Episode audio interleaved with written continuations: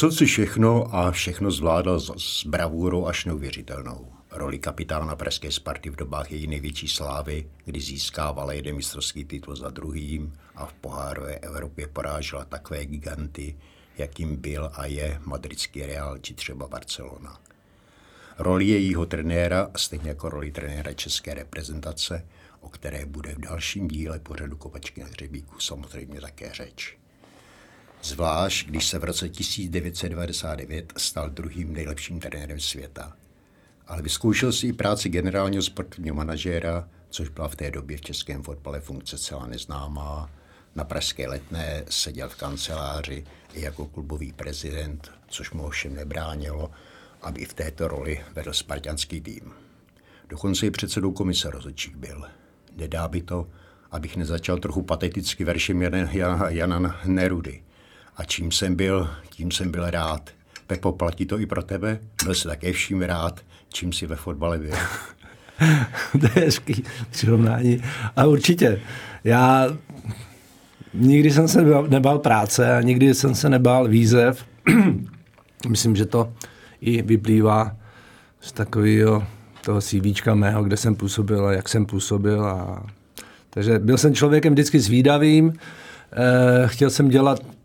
Někomu to přijde jakože na škodu, že jakože hodně věcí člověk dělá, ale jako ten život je tak krátký, že někdy by si to třeba člověk mohl i vyčít, že nevzal tuhletu roli, byť třeba nezapadala úplně do ranku, že bych tohleto bych přeci jenom jakoby, bo měl na to víc času a přemýšlel nad tím, jestli mě to bude naplňovat a dělat a když jsem neměl vyloženě nějakou povinnost nebo jako nutnost takhle, a to jsem měl štěstí, že neměl jsem nějakou nutnost o práci, že bych to musel jakoby brát, tak pro mě to byla výzva. To bylo spojené s fotbalem, tak pro mě to je všechno výzva, takže opravdu, co jsem dělal, tak jsem to dělal rád a snažil jsem to dělat co nejlépe jsem uměl. Samozřejmě nedělá člověk všechno úplně asi, že všechno nevyjde a takový je i život. Život není černobílé a je pestrý a myslím, že i ta moje jakoby práce v tom fotbale byla docela pestrá. I z pohledu let, kterých jsem tam jakoby působil a i těch různých funkcí a postavení ve fotbale. Takže to platí pro tvé poslední zastavení pro působení ve funkci předsedy komise rozhodčích? Ano.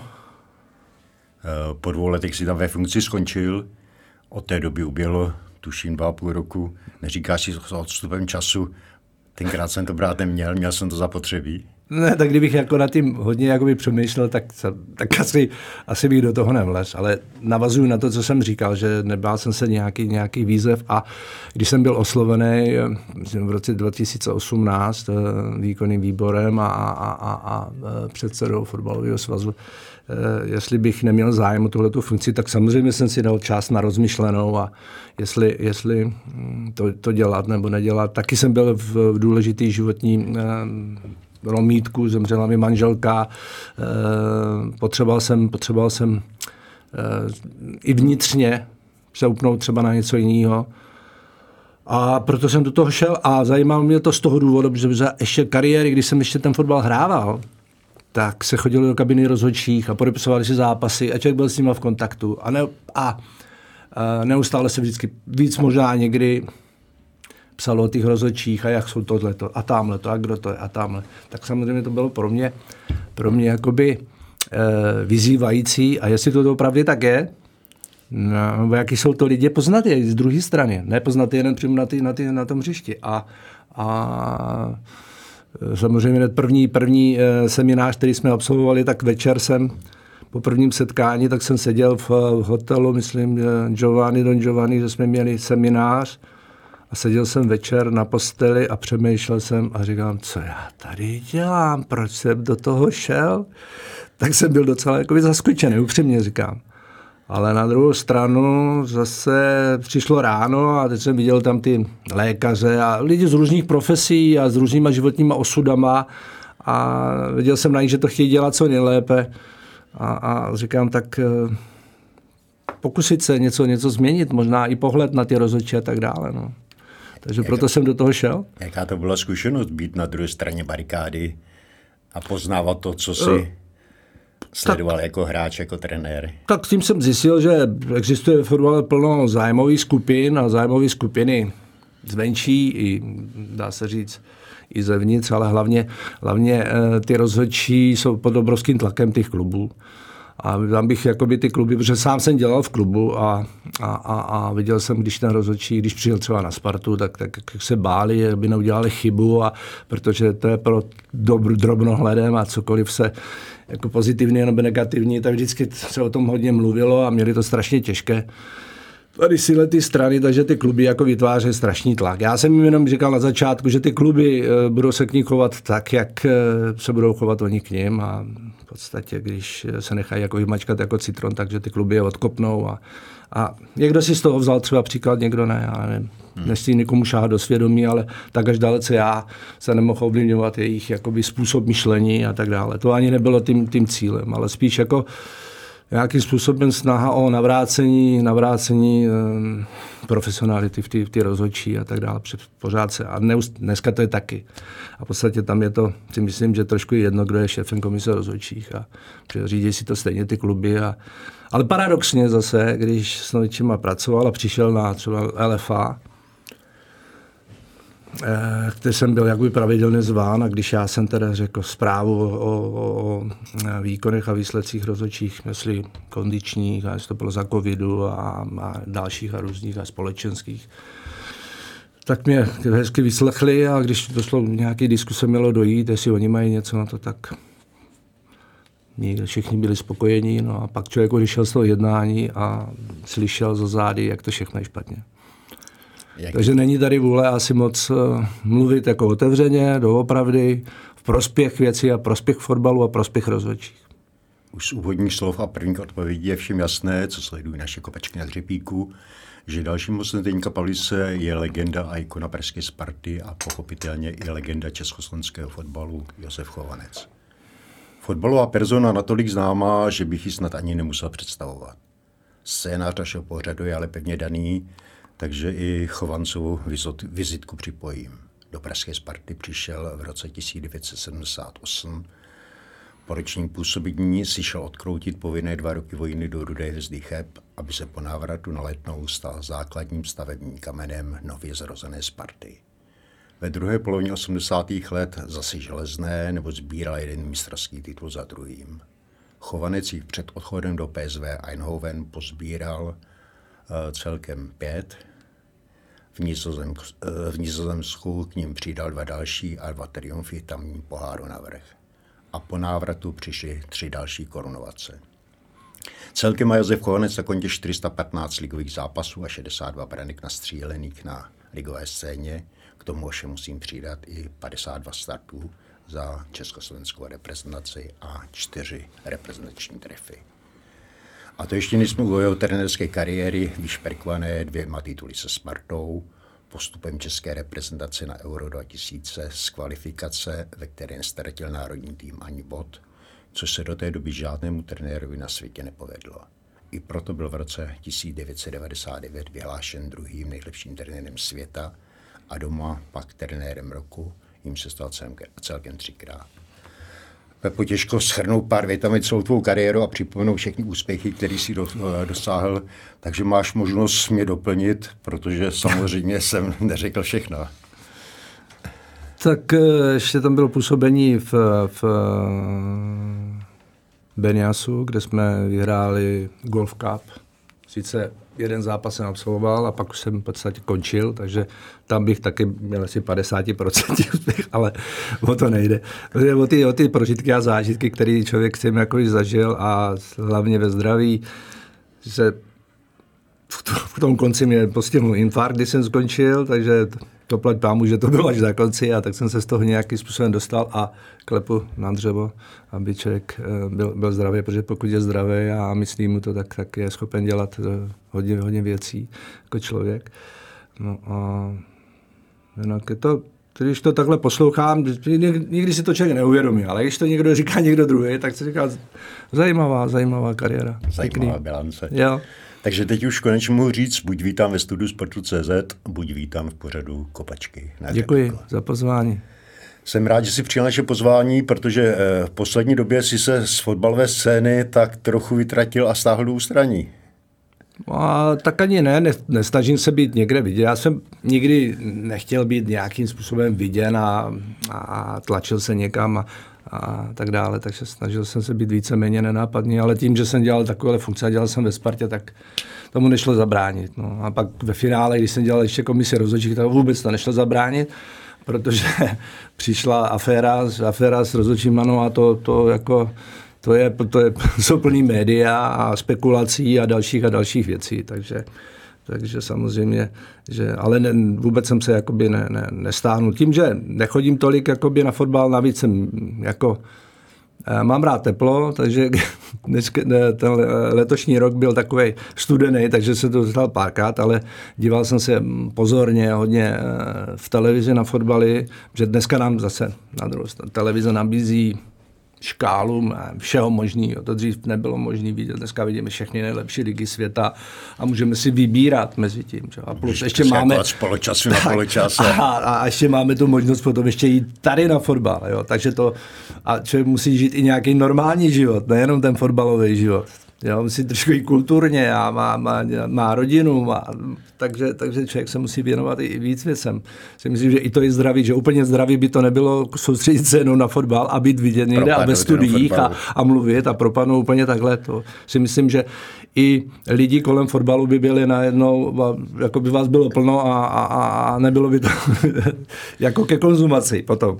To kolikrát říkám, že se dívám i na některé teda ty studia a když se tam opakují stejný hosti, tak taky už jsem potom jako živím přesně, co bude následovat. Jaký bude slovo sled a co bude a co jak používají a tak dále a tak dále.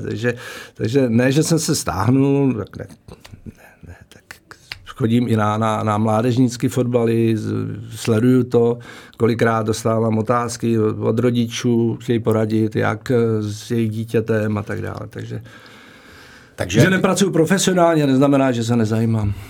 Takže jak teď žije a co dělá Josef Chovanec, co naplňuje jeho dny, čím se baví? Bavím se tím, že jsem prošel nějakým tím zdravotním problémem, tak víc dbám na svoji tělesnou stránku, to je i na doporučení lékařů. Figuru máš, jako když jsi kopal. Děkuji. No. A zúčastňuji se různých akcí, jestli to je Sigity, nebo neodmítnu žádnou jinou pozvánku třeba na nějaké sportovní události, které jsou spojené s fotbalem.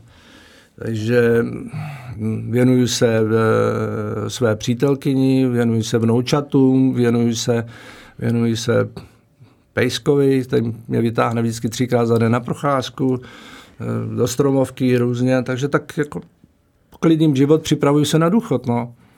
Aby mě to nezaskočilo. A to máš ještě brzy. Tak mám, ale tak být na to připravený je důležité a hlavně se ho dožít, je taky důležitý. A co kopačky? Jsou na hřebíku nebo je od času sundáš? Kopačky nejsou na hřebíku, jsou jakoby v tašce sportovní, ale tím, že jsem měl operaci kolene, výměna kolene, takže bráním se tomu, když jsem několikrát pozvánku dostal, ale víceméně po lobotkách některé zápasy fotbalové zahajuju, takže já trošku nahrazuji někdy Mířinku Bohdalovou. Mám čestný výkopy, takže ne s amforou, ale s jinými týmy.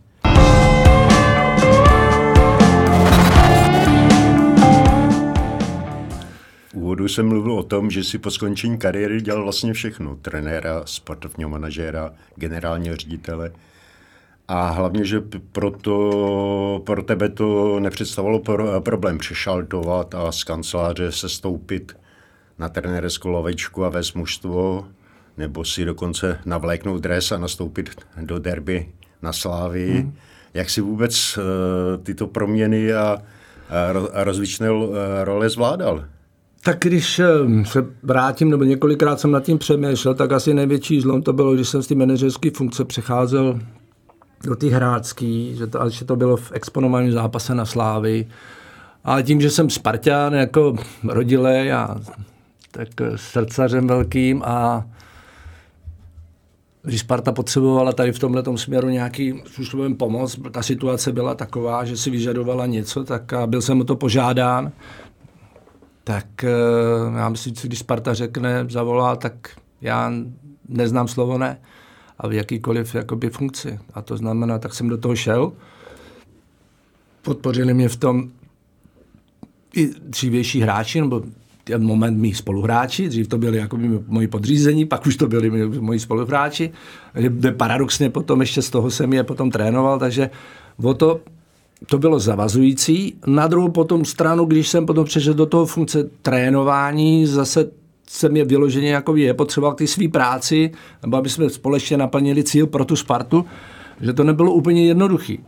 Jo? Že to bylo na jednom břehu jsem, pak zase na druhém břehu, ale bylo to pro tu Spartu, jak říkám, ale i v té době byla ta atmosféra v tom klubu úplně jiná, bylo tam hodně hráčů, kteří byli fixovaní na ten klub a byli jako by s ním spojeni. V podstatě, já myslím, že to je díky tomu vedení v té době, když se ta Sparta formovala, jak si říkal, jsem se vrátil z té vojny a pan Ježek v podstatě sformoval výborný kolektiv hráčů a i ve vedení, tam v podstatě to bylo vidět, že to byla ta Sparta silná, jakoby kolektivní, s nás to vyloženě češelo a když se bavím s některýma lidma, kteří v té době proti nám hrávali, tak měli obrovský respekt a v podstatě někdy možná se nás až strachovali až moc.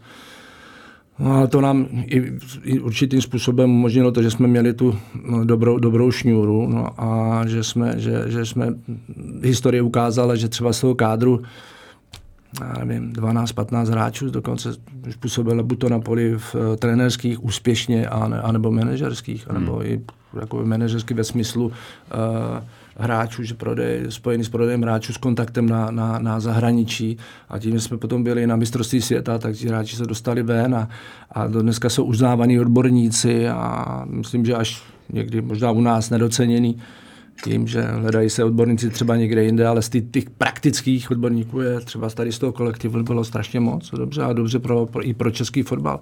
A někteří dneska ještě jsou v různých funkcích i na svazu a tak dále, což je kvituju a když vidím, že jaký kariéry třeba některý ty kluci měli, kterým jsem se věnoval, buď to jakoby manažer nebo trenér, když vzpomenu jenom Monzukolera, který vůbec nikdo neznal. Teď jsem vyšel ten film, jo, když na něm jsem já nebyl, protože mě zase narušilo mě tam to, že tam uváděl dost nepravdivě, že Hor Siegel mu tam jakože to měl těžký a takže OK, bylo to na něčem postavený, musí být ten film na něčem postavený, aby to nebylo jenom ta šlehačka, ale musí tam být trošku něco jiného. Že asi on sám ví nejvíc, nejlíp, jak to bylo, takže takovou kariéru krásnou udělal, že to úplně člověk má radost za něj, že jo. A další, já říkám, nechci na někoho zapomenout, tak jsem vypích jenom toho Honzu a že to je úplná radost. To já si myslím, že to stejnou radost měl i ten pan Ježek, který nás trénoval a viděl, že pak jsme se třeba rozutekli někam jinam, a když jsme měli možnost, tam jsme se dostali. Takže. Jakou kariéristu a když to takhle sleduju přesně, tak vidím, jak na něj vzpomínají ty lidi, nejenom ty fanoušci, ale konkrétně ty, že v podstatě on byl, že mě tam navedl ten první, ten signál takový, že jo, a podpora. Vlastně nasměroval a nejenom do té trenérský, a když si vemu zpátky a třeba klukům, jak se u nás bylo vysokoškoláci, byli hodně Ivan Hašek, Dan Draho koupil, Zdeněk Procházka, 6-7 kluků studovalo vysokou školu, Petr Novák, doktora a bez té podpory v té době, jako i toho režimu, toho trenéra by to asi těžko. Těžko mohli zvládnout. Těžko bych řekl, bylo to sebeživnou fotbalu. Taky jsem v kariéře narazil na trenéry, který byli nekompromisní a řešili to takhle, buď co si vyber, tady nebo tady. Že ten režim to v té době umožňoval, buď to bude tak, anebo to bude tak, soudruhu. Přesně tak. Takže ty kluci jako, jo, že to je krásně a tak máme vždycky spoustu jakoby zážitků takhle s nima a spojený s tím a že se vytvořila se velmi silná generace hráčů a říkám, nejenom prospěch Sparty, ale prospěch toho. A dneska mi to trošku právě ty Spartě jakoby schází, určitě jiná doba. My jsme taky zažili jinou dobu a na nás koukali ty starší, jo, kdyby to bylo za nás. No, ale tak to je vývoj a ten se nedá zastavit. Ale což je zase dobře, na jednu stranu já to nekritizuji, já říkám, je to dobře. Ale nezapomínejme na ty, kteří byli před námi. Když vemu tu různorodost rolí, které si zastával, která ti naplňovala nejvíc? No asi hráčka. protože člověk má čistou hlavu. Naplňovali mi jakoby všechny, ale různým způsobem. A ta hráčka je úplně je easy, je jednoduchá, v podstatě, jak když jdeš na tábor. Budíček, jo, snídaně, že jo, hygiena, snídaně, blablabla, a mám to až do večera. Přesně. V podstatě jsem měl daný režim, nalinkovaný program. A... No, takže to je snažší a tak a můžu se věnovat, nebo věnoval se jenom tomu sportu. No a my měli ještě tu, asi myslím, že dobrou vlastnost, že jsme, možná to bylo i daní tím, tou dobou, že jsme chtěli být úspěšní, že jsme si hráli na ty hvězdy a měli jsme ty vzory, za kterými jsme šli a chtěli jsme být jednou takový, chtěli jsme se dostat do ligy, chtěli jsme se dostat do reprezentace, chtěli jsme potom, jo, když jsme viděli někde po otevřeným okýnko nějakých i třeba trenérských, manažerských a tak dále, protože tím, že jsme se dostali do toho zahraničí, tak jsme měli možnost to poznat, jak to funguje. Chodí, že tady to byl šluz, jo, ještě za nás to bylo 32, konec, čau, a zavřela se hladina, zavřeli se dveře stadionu a nazdar. Končil si taxikář, nebo já nevím, jaká různě, a ty kluci jako skončili. Někdo líp, někdo hůř. A hned rychle se zapomene. Sejde z očí, sejde z mysli a je konec. Zavřela se voda. A dneska to je ještě víc otevřenější, ten svět, jak je globální, jak je otevřenější, je přirozenější dělat věci, které dřív se nedělali. Šanci je daleko víc, ale pořád tam musí být zaprvé ta láska k tomu, chci to dělat, mít ten vzor a my ho měli, zaplať pámu, nebo šli jsme za těma vzorama. Ale dneska má to být vzor v rodině, má to být, jo, my jsme měli vzory ve škole, učitele, jo, postupně. Jo. Takže to bylo, no, dneska nevím, jestli to tak je, asi ne, co tam vnímám tak a já si myslím, že to je míň a míň. No.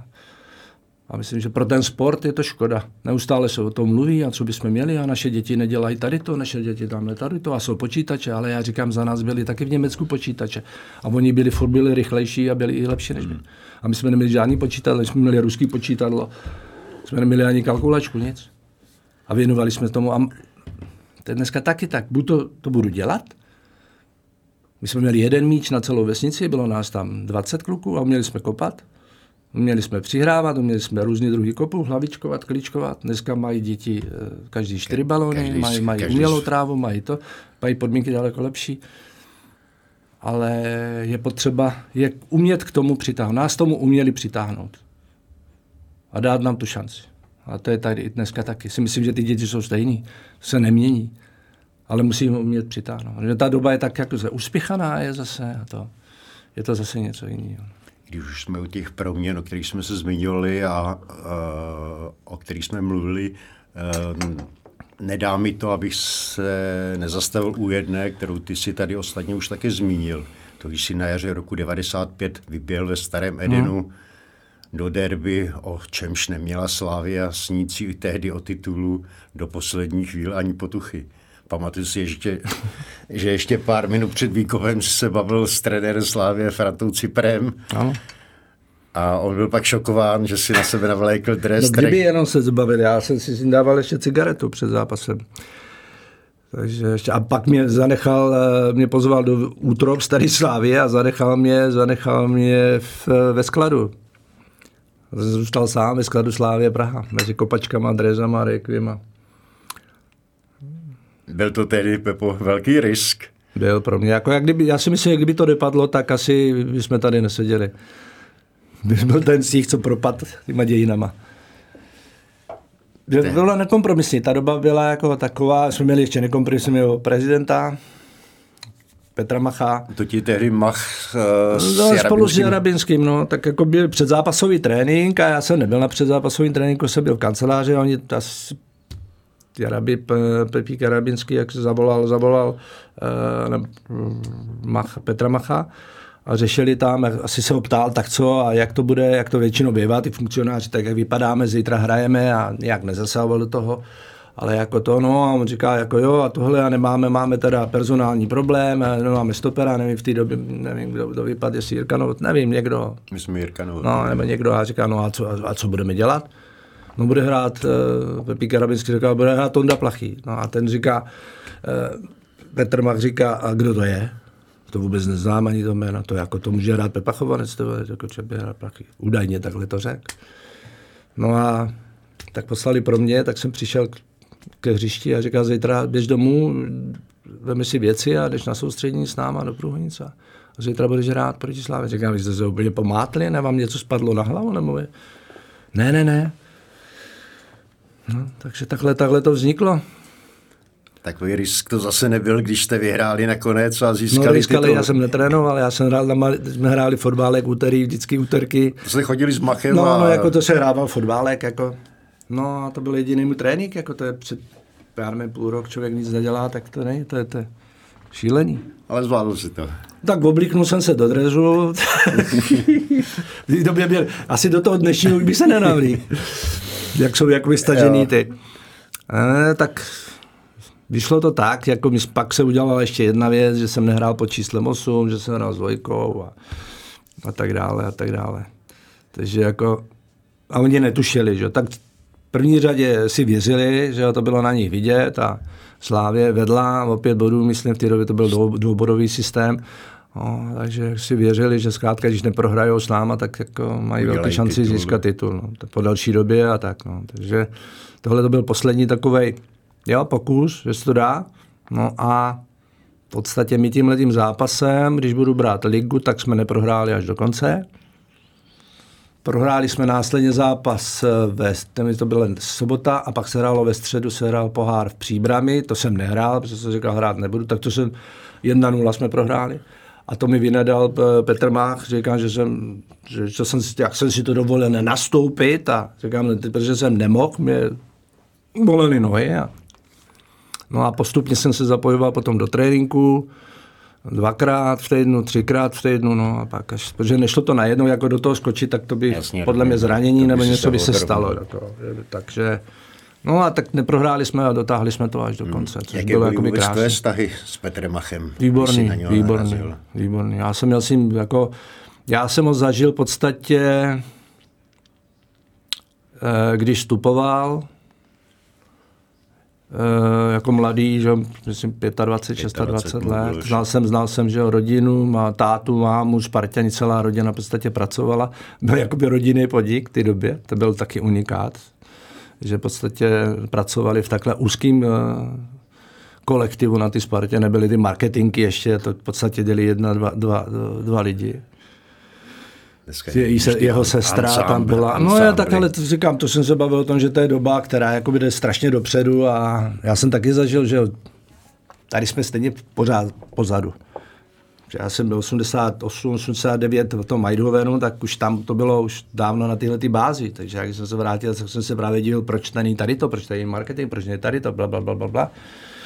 A vybavenost a tolik sadu drezu a spoustu věcí a merchandising, drezy a zkrátka nebyly finanční prostředky, na to nebylo ani to myšlení a takový ten progres nebyl, ale v té době už samozřejmě, ale to venku zahraničí bylo. No, bylo to u Eindhovenu, který vyhrál pohár mistrů evropských zemí, takže to je logický, že ten je úplně na topu a my jsme někde tady, někde v rybníčku tady v Česku. Takže to bylo logický, takže já jsem s ním jako vycházel, jako by s celou rodinu jejich, protože byli fantastiční jako rodiče a on a brácha a v podstatě Andrej Barčák, který taky jako nějakým způsobem se podílel. Já jsem neznal tu transformaci, že jsem byl venku, že jsem se vrátil a pak tady Dalibor Lacina dělal a Zdeněk Nehoda potom dělal jakoby s ním. Takže zkušení lidi, jazykové vybavení a tak dále. Tak se to startovalo, takže bylo to hodně jakoby zajímavé a my jsme měli dobrý vztah. Jako. Já jsem dokázal říct věci, které pravdivě, co se odehrávalo v kabině, co bylo dál, a při těch našich diskusích o fotbale a ty zkušenosti, kterých já jsem měl třeba ze zahraničí. A strašně si ho vážím i po té straně, když se to prodávalo, když prodával Spartu Košicím, tak v podstatě mě doporučil jako jedinýho, že abych pokračoval dál v té práci, to sparťanství tam jako tam zanechal, protože tam oni v podstatě jako skončili, takže byl jsem i na tom závěrečném jednání s panem Rezešem a s tou skupinou VSZ, která do toho vstoupila a to, takže to bylo zase krásný, jakoby, když přišel a předstoupil před ty hráče a přišel s tou motivací zase jinýho, novýho. Takže v podstatě tu Spartu zase Pozdne zaposlal dál a dostal s tím slibům, který řekl, a že ta doba byla divoká, tam vám třeba někdo něco slíbil a nedopadlo to. Jo. Přesně divoký. No, já jsem měl třeba taky, no, mě říká jako dobrý, tak jako už ty, jako budeš tady končit, Mach mi říká, no, tak je tady Honza Gotvá z Drnovic, ten by tě koupil a tohle a kolik a říkám, já vím, no to Chemapol a tak, se házeli ty cifry různý a říkám, no já nevím, máš, já nevím, pár hodin na rozmyšlení, jestli tady budeš, nebo zkrátka musíme to nějakým způsobem řešit. Nějak, a to já jsem nevěděl, že personálně to bude řešit jako uvnitř, jakoby funkcionářsky, ne hráčsky. Tak říkal, no já jsem Spartan a radši zůstanu ve Spartě do Drnovic, jako rád tam zajedu si zahrát fotbal, ale asi a navíc v té době se budoval Drnovice, zase Míra Kadlec, Jarda Šilový, to byl jako silný tým, konkurent velký. No, tam byly jakoby velký, dostali dobrý nabídky a já jsem, musím říct, že taky, ale tu nabídku byla přenesená Petrovi Machovi, nebylo úplně mě, já jsem měl jen se rozhodnout, jestli to já říkám ne, já zůstanu to. Měli jsme i dceru, ta byla mladší a nechtělo se mi jakoby stěžovat. Jako já neumím žít tak, že budu někde tam cestovat a pendlovat. Já nejsem ten typ. Jako když budu, tak to budu dělat, snažit se dělat co nejlépe. Jako budu to dělat, jak jsem říkal na začátku, s nejlepším vědomím a svědomím, jestli to dopadne, ale 100% budu tomu věnovat času. Nemusí to dopadnout, ale abych já měl čistý svědomí, že ráno se probudím, podívám se do toho zrcadla a nebo řeknu, nemá se za co stydět, nebudu tady dělat to. A může se stát, že to nevyjde, to jako ve fotbale můžete, jak jeden velký odborník ve fotbale říká, můžeš vyhrát, prohrát i remizovat.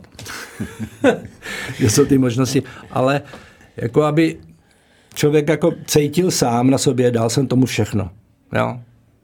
Takže jsem nakonec rozhodl pro tu Spartu a v podstatě pak ty Košice mi dali další ten prostor, pak dál v jiný roli a myslím si, že i jsem byl dobrý docela pojítko pro ně, protože zase tady to fungovalo jinak, než to fungovalo tam. A navíc i já jsem znal tu nějakou tu mentalitu, i tu slovenskou, tu východňářskou a ty způsoby jako jejich jednání a tak dále. A v té době se budoval i silný celek v Košicích, takže v podstatě pan Rezeš měl dva silné kluby a já jsem mu tenkrát jako dokonce i slíbil, že jednou budete mít 2 Champions League a taky měli. Taky měl, že jo. Tak jsme udělali Champions League, který se moc ani o tom nemluví, nepíše nikde, ale protože už to je fousatý, no, takže v podstatě Košice i my jsme byli účastníky Lize mistrů, což je velký úspěch.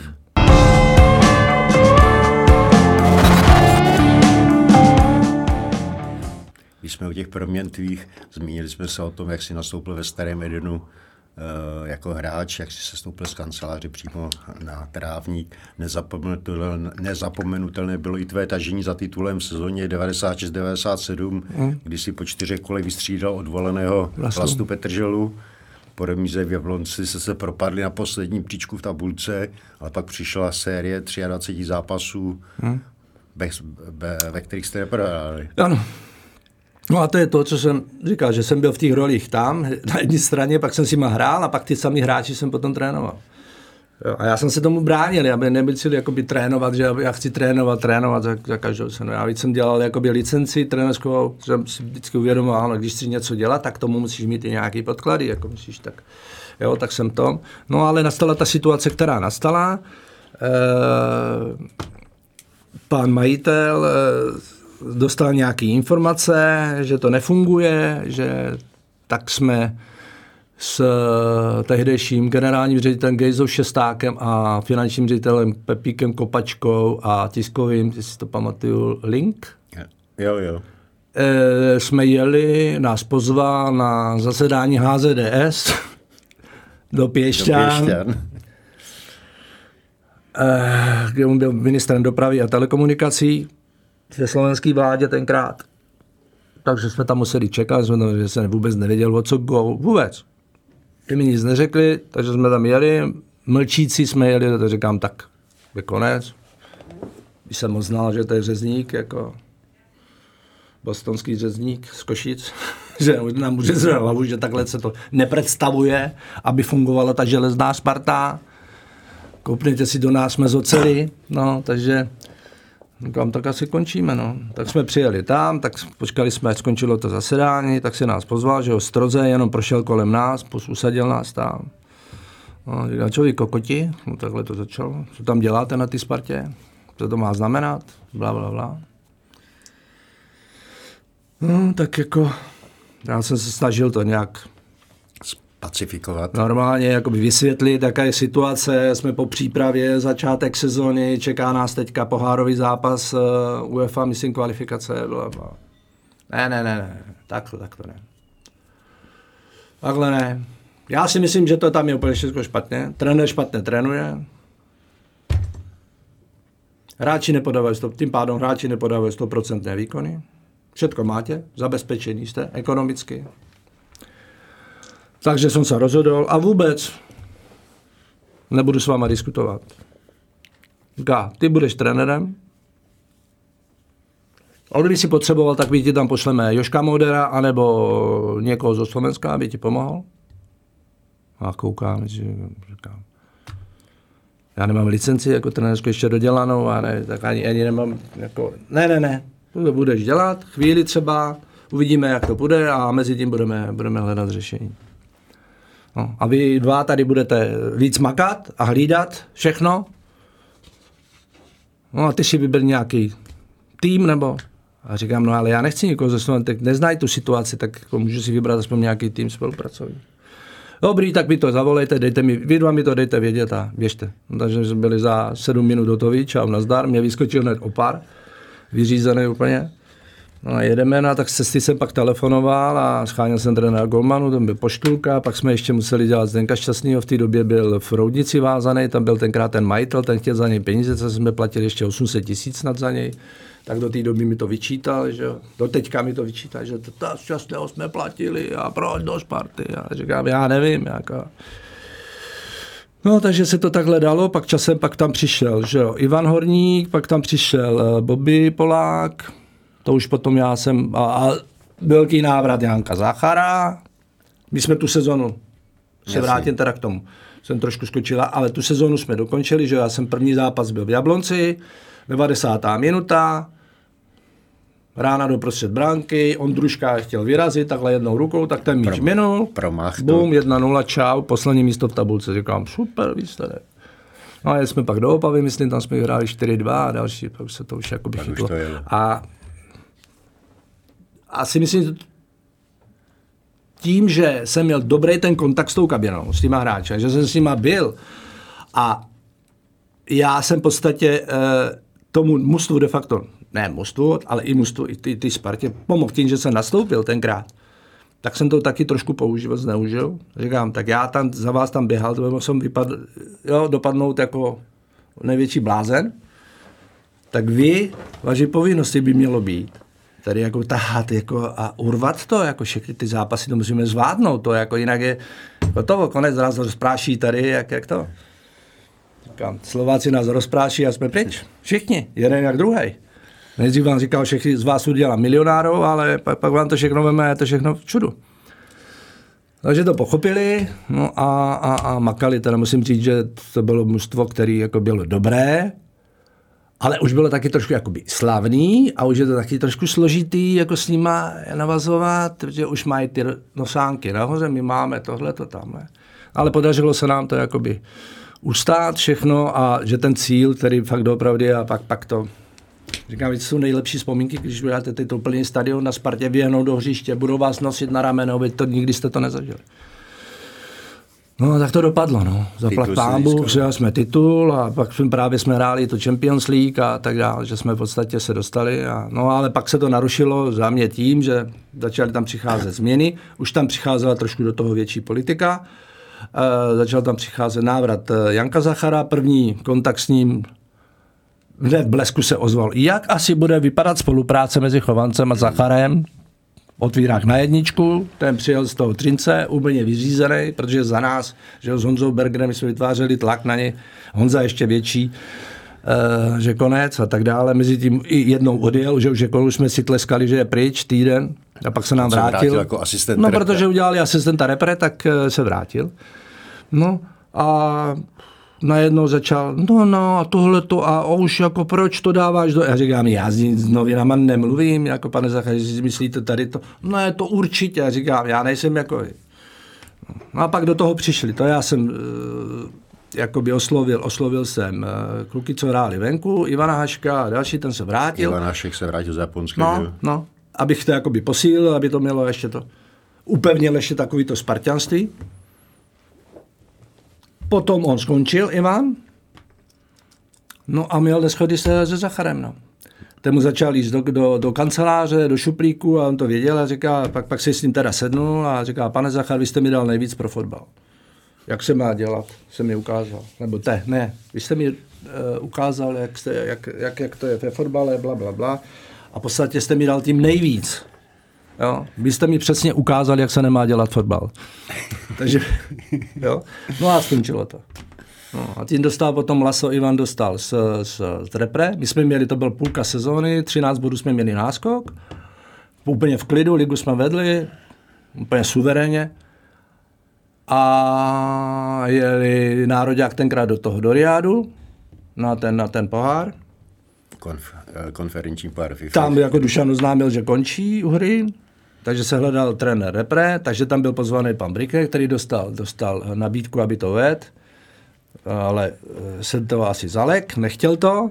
Ivan mi říká, poleď tam sám, že bych chtěl se mnou, a říkám, já mám tady práci, já nemůžu dobrý, ty jsi skončil, pohodě, tak si leď, ale já jako jsem v klidu, takže když se mnou chtít mluvit, tak mě pozve, až budete tady v Praze, no tak jako přišli pak s tím, že jsem dostal nabídku k repre a mě to vyšlo tak, protože už ta moje pozice, už tam jsem cítil, že nebude úplně komfortní, že už tam nemám takovou jakoby takovou pozici, jo, která se spíš oslabovala tím, že tam jakoby sílala potom pozice Zdenka Šťastného a takhle, že to chtěli zkrátka dělat jiný, ale to klidně můžou říct, to je jako já jsem otevřený, klidně. Jo, já jsem zase takový, že mi řekne, hele, takhle my máme jinou představu, pohodě, není žádný problém. Já si taky nemyslím, že do životě, že by někdo vkládal do úst, že tam chci furt, jako, že mám smlouvu a já nevím dokolik, kam to není pravda. Když mi někdo řekne, že ne, tak jako, si nemůžu přeci myslet, že budu na jiném místě, já nevím, že jsem nepostradatelný, to je ta chyba. U některých lidí, kteří si to myslí, já si to nemyslím. No a tak to skončilo, no a pak jsem dostal tuhletu nabídku. Reprezentace. To jsme takhle přeskočili, takhle v rychlosti.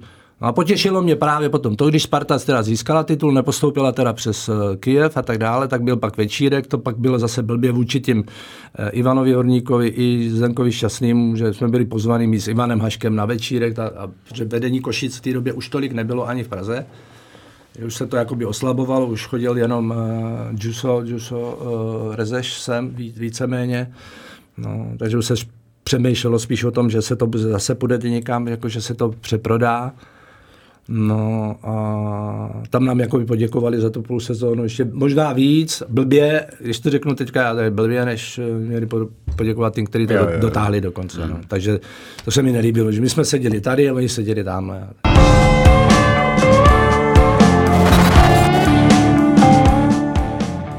Dokráčeli jsme k reprezentaci, no. K národnímu ústu, ke 4 letům, které si u reprezentace strávil. No. Nejdřív přišel postup z kvalifikace na Euro do Belgie a Holandska bez onoho jediného ztraceného bodu, čím jsem mluvil v úvodu. No. Bylo to nejúspěšnější období tvé trenérské kariéry. No, tak jako to byl zase velký skok, protože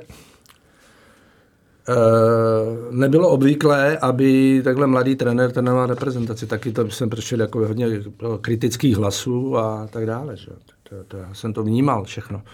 Dokonce pozor, ještě byla jedna varianta, že bych trénoval Spartu a nároďák. To jsem jim já pak řekl jako na sezení u pana Chvalovského. Tam říkám, tak jste se úplně zbláznili. To jako bylo zase tak nestandardní na tu dobu řešení.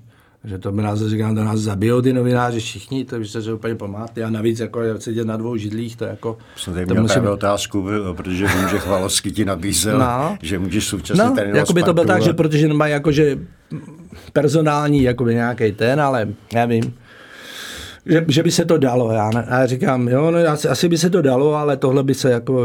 Já myslím, že by to nebylo úplně jako dobře.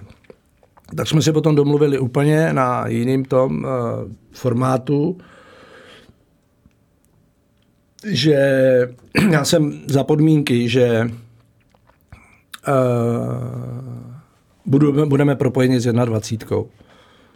Karel Brückner vzal tu 21, já jsem říkal OK, ale bude současně asistentem, tak aby jsme vytvořili dost silný tým. Že ta doba byla jakoby složitá. Jakoby si něco prosadit nebylo úplně jednoduchý. Vždycky ještě to byla taková ta doba toho prezidentování a předsedování, že co řekne on, tak to platí. No, Ferron to tomu vládu tvrdou rukou. No, ale to nešlo jinak, jako v té době bylo hodně změn, jestli to byl marketing, jo, jestli to byla soutěže, řízení soutěže a tak dále, spousta prvků západních. On sem přinášel spoustu těch západních prvků. Který jako tady se hůř jakoby kousali a přetrhali se třeba různý vazby mezi manažérama, funkcionářema. To je vždycky, si všimneme i teďka. Se něco přetrhne a pak se hledají cestičky a pak vždycky se najde nějaký krejčík, který to jako zašívá. Jo? Ano, někdo odpadne, kdo si ta společnost nebo ten si najdou toho viníka, toho vykopnou, no a jinak pokračuje se dál. Navíc takhle je uzemduše. Vztahy Čechy, Morava, Slezsko. Tak a tohle v té době to bylo jakoby hodně složitý a párkrát jsem byl i na nějakých jakoby slůžkách ještě s Ivanem Horníkem, když jsme seděli a to byl ještě ve Viktorce Žižkov a s Petrem Machem a s předsedou svazu byl boj o ty televizní práva a různý a další věci, takže se dokazovali, kdo má větší sílu. Nebylo to jednoduché, ale inspirující to bylo, na jednu stranu, že dostával se člověk informace a na druhou stranu, že ten Franta chtěl, jako spousta věcí těch západních jsem přitáhl, což je dobře a podle se to jakoby perfektně. Si myslím, že jo, že my jsme možná ještě měli s tím hodně problémů, že v některých jiných takhle zemích to trvalo daleko hůř a trvalo to hůř a tohle. A my jsme byli 96 druhý hned a úspěch a tak dále a všechno nasvědčovalo k nějakým postupem času, že to bude dál a následně ještě ta generace pokračovalo dál. No, když já jsem ještě odešel a pak to ještě pokračovalo, pak bylo zase Euro, pravidelně se zúčastníme, bylo i mistrovství světa 24, že jo, nebo 22, nebo 2002, 6. No, takže jo, takže jako i ta generace, jako bylo tady to a vyplatilo se to, co jsem říkal, že jsme propojili 21 záčkem, že jedině od té doby jsem to sledoval a jak Karel Brückner to zrušil, že už nikdo, nejdřív Beránek, toho odšoupnul, a pak byli další a každý v podstatě se nedostali jakoby k tomu a tam vidím, já nechci nikomu radit, ale tam je to zakopaný, ten problém a to propojení, že všichni tady mluvíme o tom, že by nás ty 20letí kluci měli hrát, aby měli by tam, no kde by byli a kde a kolik jich propadlo. Proč? Protože já si myslím, že ideální, že to propojí. A máš tu zodpovědnost i za to Ačko, i za tu 21. Ať nejsi jenom sám na svém vlastním hřízečku. Jasně. A děláte Jo, a to jsme v Čechách. No. Tady jsme vychcaní lidi, to je jako pozor. Nepřeje se úspěch. Úspěch je problém. Úspěch se neodpouští. Úspěch je problém v Čechách. Jo, to jsme se nenaučili. To, já bych to udělal taky tak, že jo, a blablabla. To jsem si prožil. Takže díky tomu, že jsme vytvořili a že to zaštiťoval ten Ivan, jakoby generální sekretář, plus s přímým kontaktem na A-team a tu 21, tak se to vytvořilo strašně silný pojítko. Petr Rada asistent, že jsme byli fakt jakoby super tým, si myslím. Ansábl, který fungoval a šlapal. Já jsem chtěl ještě větší, ale zkrátka nebyly finanční prostředky, jsme se potýkali s těma videoanalytikama a tak dále. V té době už, protože já jsem to zažil v tom Eindhovenu, takže ty věci jsem se snažil taky aplikovat. Tady vždycky všechno je problém. A je pravda, že někdy jsem byl měkký, že jsem pak už i sám rezignoval, protože už mě to netankovalo. Že už mě to nebralo tak a říkám, furt budu tady něco bojovat, teda jsem ten trenér reprezentace a nejsem schopen to prosadit. Jo? Takže pak to dopadlo tak, pak se skončil Franta Chvalovský, že trestní oznámení, odešel v podstatě bez vládí, pak nástup Moravy, Jirky Kubíčka, který mě vyčítal ještě, že proč mě vyčítá, proč hraje reprezentace v drezech Puma, proč nehraje vadě, říkám, já jako trenér mám rozhodovat, vy jste se fakt jako pomáte. Ne, tak jako v dobrým to já si myslel, nebo si myslel, že mám informace, že jsem úplně takhle na blízko s tím Frantou, a říkám, nebo si myslel, dokonce jsem byl i na podání vysvětlení a ty kriminalisté mi říkám, no vy jste určitě jezdil jsem na dovolení na ty jachty, říkám, že jako... Já jako trenér, nějakým prezident, že budu někde tam, no jste jako, to nevíte, dvakrát dokonce jsem to jako vysvětloval. A určitě to jsou fotky a máte doma nějaký fotky, říkám, nikde se nebede. No, takže takhle, no a to období a byla to škoda, protože my jsme měli rozehránou tu kvalifikaci a pak skončila ta blbá ta baráž, protože pak to už bylo frustrace všeho. Pak je ty některý hráči, kteří už byli zase na výši, jiný spolupracovat s Nedvědem, který je v Láciu, tak je ještě normálně, ale už byl v Juventusu a v tom mládí je to složitý. Jako, doopravdy je to je fakt, jako to, kdo to jakoby neprožije, tak je to složitý. Buď to seš to, jakoby se tomu podá, anebo když tím jakoby budeš jakoby náhoře ten trenér, když tam nebude ta přirozená autorita. A dneska to je vidět na velkých klubech. Paris Saint-Germain mají problém. Real Madrid měl s tím problém, než našli pak Zidaneho, pak je tam Ancelotti. Jo, Chelsea, jo, Bayern Mnichov. Přijde tam, ano, dobře, odborně, no ale jak nemá to s týma hvězdama, jak to neumíš. Jak to neumíš, autoritu nemáš. Třeba oni si taky představili, co jsi dokázal. Já už jsem tady dokázal v tomhle věku. Tak to je. A nemůže se blaho myslet, že to tak není. Nějaký přirozený respekt. Tak. A pak je dál, jsou další a další trenéry a tak dále, že dneska to už směřuje k tomu individualismu a individuálním přístupům a tréninkům a tak dále. Takže na tomhleto jsme se dohodli a myslím, že jsme se rozhodli správně a že byly zatím vidět úspěchy i prospěch pro český fotbal a další hráči, kteří prošli tou reprezentací a v tom, potom v tom finále, v těch nejproduktivnějším věku hráli to mistrovství světa, ale byli tam propojení. A zase někteří přeskočili. Třeba takový, protože v té době Karel Brückner říká, dejte mi 11 Jarošíku, já vyhraju mistrovství Evropy. Byl postavený na těch standardkách, na tom a měl to tak. Takže Rosický nebyl ani v 21. To jsem si vytáhl hned. To si přivezl. Ne, to protože já mu říkám, jo, tak když tam není, nemá platení, tak půjde sem, bude tady u mě. Jo? A vždycky jsem se snažil ty nejlepší, už mě mít je tam. Jo? A nebo se s nima domluvit tak, na postupu, na vývoji, rozvoji toho hráče. A netvrdit, jako teďka třeba tvrdí on Zaschopá, že skočili už tam a já myslím, že ještě neodehráli to, co mohli, když už tam byli v té 21, Hloškové a mohli teďka vyhrát třeba mistrovství Evropy. Takže to potřebuje ten fotbal. Takže si to jakoby uvážit, co je prioritou, co chceme. Jasně, my máme tady přátelák, bude hrát přátelák s Černou Horou a jo. OK, je v Leverkusen dobrý, ale anebo, ať už je tam pořád. Ať už teda je tam pořád, ale ne, ani o tom nebudu teda přemýšlet. No. Zase některý, třeba ty jsem koukal na přátelák, 21 s Holandskem. No my máme víc už účastí na mistrovství Evropy do 21 let, než třeba takový Holandsko, který má talenty. A říkám, no samozřejmě, protože oni už v 19. jsou váčku. Nejsou v 21. Za první manča, přesně tak. No, a to není věda. Jo?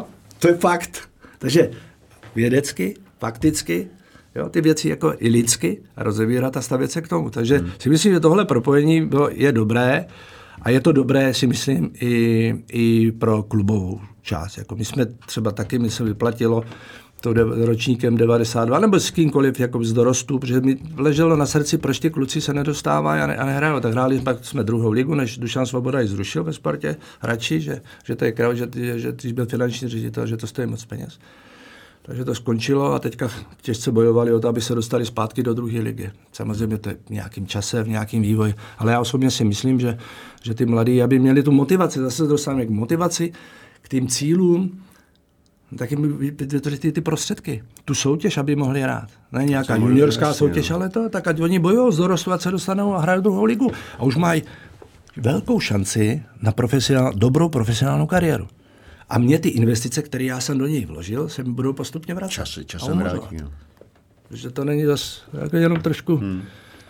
Není to žádná, říkám, jako věda, nějaký výmysly, ale nad tím jakoby přemýšlet. A Čechy jsou specifický, protože i ten systém soutěží je jiný než zahraničí. A my tady pod něco se snažíme kopírovat. Jednou máme systémy dánské, holandské, německé, francouzské.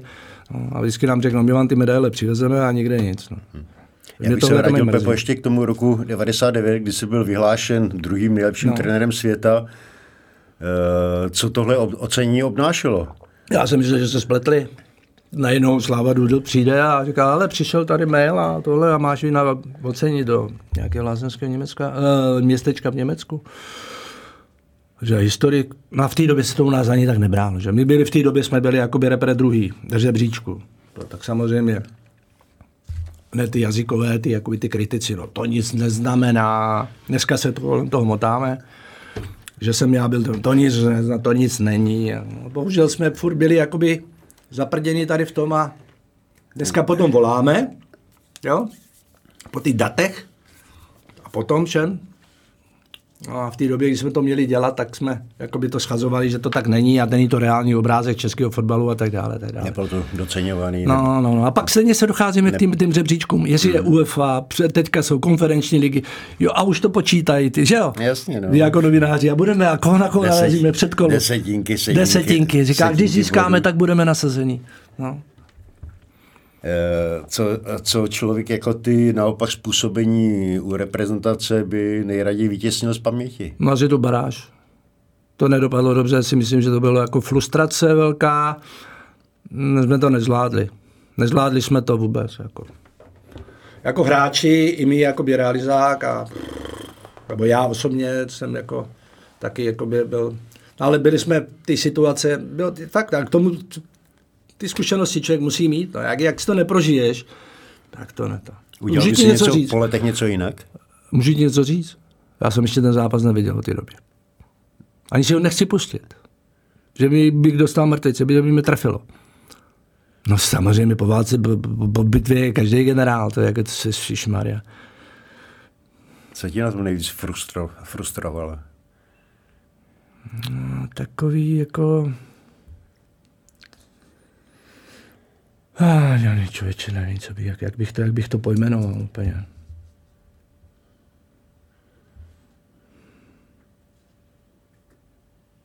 Těžko hledat slova. No strašně, protože já radši se ani na to nedívám, protože by, na ten zápas, protože by se mi to vybavilo a já mám jako hodně věcí jako pamatuju, ale tohle, to jsem se snažil jako vytěsnit a že když jsem měl ty rozhovory, tak to spíš jako vedu jakoby do autu, jako...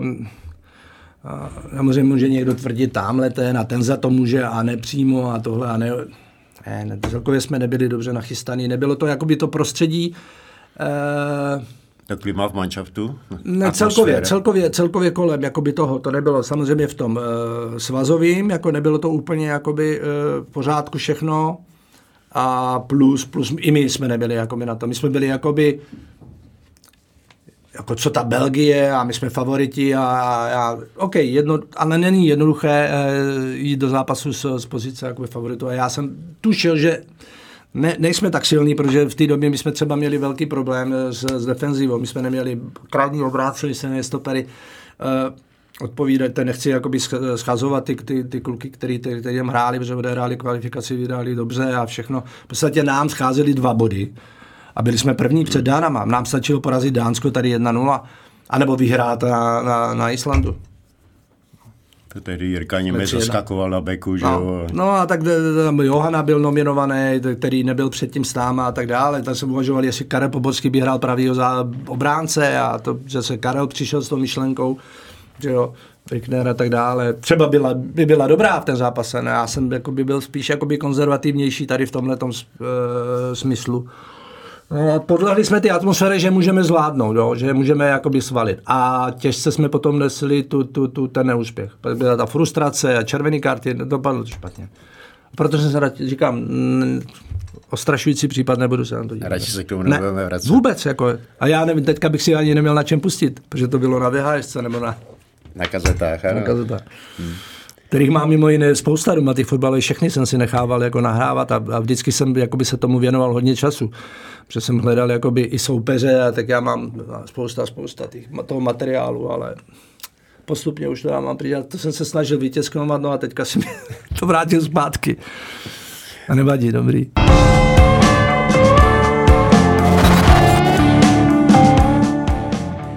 Probrali jsme tvou trenérskou dráhu, probrali jsme tvou funkcionářskou dráhu. Zkusme se zastavit u tvé aktivní kariéry, když jsi přišel do Sparty.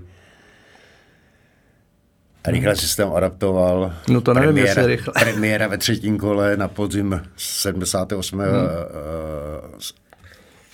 S bratislavským Interem. Měsíc na to je derby proti Slavii a v 50. minutě první ligový gól, kterým si rozhodl o výhře 1-0. To si víc přát, co? Nový start, co by za to dali některý hráči. Těžký, no. Tak jako já jsem měl v 17 letech nabídky ze Slovanu Bratislava, Interu Bratislava, A pak se ozvala Sparta, tím, že my jsme hrávali v různých výběrech reprezentačních a krajských, a tak samozřejmě se hrálo i v Čechách. Tak mě tady viděli, že? Tak na Slovensku mě znali. Já už jsem byl v té době mezi dospělejma, jsem hrál v podstatě s velkýma chlukama, já jako dorostenec, začínající. Takže tam jsem dostal zase tu šanci a proto já vždycky říkám, že důležité dát tomu hráči pravou čas, tu šanci. Je mladý, někdo říká, je mladý, on to nedá. Říká, bo to máš na to, nebo to nemáš. To dáš, anebo se to posune. Ale tu šanci dává, jako já jsem dával pak Vašovi Kadlecovi 16 letech a tak dále. Proč ne? Začínali Pepi Gyurkanin, tady začínal a spousta jiných historií. A Pele začínal 15, nebo já, jo, jako proč ne? No a bylo dilema u nás doma, jak se rozhodnou, že jo? Tak já v Spartě jsem viděl, že jsme jezdili s tátou, mě vedl za ruku a se strejdou jsme jezdili na fotbalové zápasy, když hrála Sparta v Trenčíně, v Žilině, v Trnavě, na Slovanu.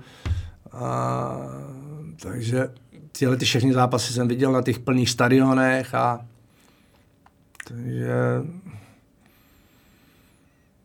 cíl jsem nějaký měl, hrát tu ligu. No a teď jako kde? No a teď jako pro mě, že to bylo spojení s tou rodinou, v 17 nemůžeš podepsat smlouvu. Sám smlouvu, kontrakt, v té době přestupní lístky, že smlouvy to byly smlouva, to bylo, slíbili rodičům Sparta, že mají doživotní permanentky, no a kdyby žili rodiče a přišli by, že jim tady předseda Karda slíbil tady to, tak si budou klepat na čelo. Jsou takový sliby, který ty kluby nedodržují, protože přijdou tam jiní lidi a zapomíná se na to a to jsou jiné věci ještě, ne? Tak možná ještě podstatnější než permanentka, přijde jiný vedení a všechno hodí ze stolu. Takže se nevrací k té historii a k nějakým věcem, které by měly normálně běžet. No, tak přijel pán předseda Karda na jednání, že předtím z té Bratislavy měli kousek, tak ty mluvili jakoby se mnou, dvakrát mě tam zdali do nějakého motorestu a tohle, já říkám, já nevím a to vypadá to hezky, tak jakýkoliv číslo, který napsali, tak vypadalo hezky, líp víc, než dělal táta s mámou dohromady, který chodili do fabriky a ani já jsem vůbec neměl ani představu, že jo, vůbec, že to takhle chodí, to ani nikdo neřekl, kdo by mi to řekl. No, já vždycky jsem jako utek a říká, to se musíte zeptat rodičů. No, takže, a teď rodiče nemohli sehnat, mama chodila na odpolední, táta měl na 3 směny, takže kolikrát a neexistovaly mobily, my jsme neměli ani telefon doma. Takže říkám, tak jedni do hospody mohli zavolat a si jde podívat, jestli jsou naši doma, jestli můžou přijet a pobavit se s nima o tom, o synovi, jestli půjde tam nebo tam. No a pak přišel táta s tím, že Franta, jako jsou bráchové, strejda můj, takže se bavili jako spolu a co ten tvůj a tohleto a někdo mi tady říkal, že je docela jako jo a něčemu to jako může vypadat. Jestli by teda, on říká jo, tak byli tady zástupci tady toho Interu Slovanu a tak jsme se o tom bavili a tohle je pro nás něco novýho a táta samozřejmě, já bych byl radši, kdyby tam byl u tebe. Máma, já bych byl radši, kdyby byl tady, protože to je 250 kilometrů a tohle to je přes celou republiku. Tak zase beze mě, že se nikdo neptá, že jo. No, takže se domluvíte takto, no tak nějak pak přijel teda se asi domluvili, že přijel pak ten pan Karda, který ho tam hezky pohostili naši, že byl nějakou slivovičku, podepsal se přestupní lístky, no a já jsem vůbec nevěděl, do čeho jdu. Juchal si do Prahy a nevěděl si do čeho jdu. No, tak nastoupil jsem do vlaku a stál jsem 6 hodin u masní tyče ve vlaku, protože v té době byly vlaky z Košičan narvanej, že jo, tož byl v Žilině narvanej, se nedalo nikdy ani vlíst, někdy se nedalo, bo vojákama, který jezdili na západ, nedalo se ani nastoupit kolikrát.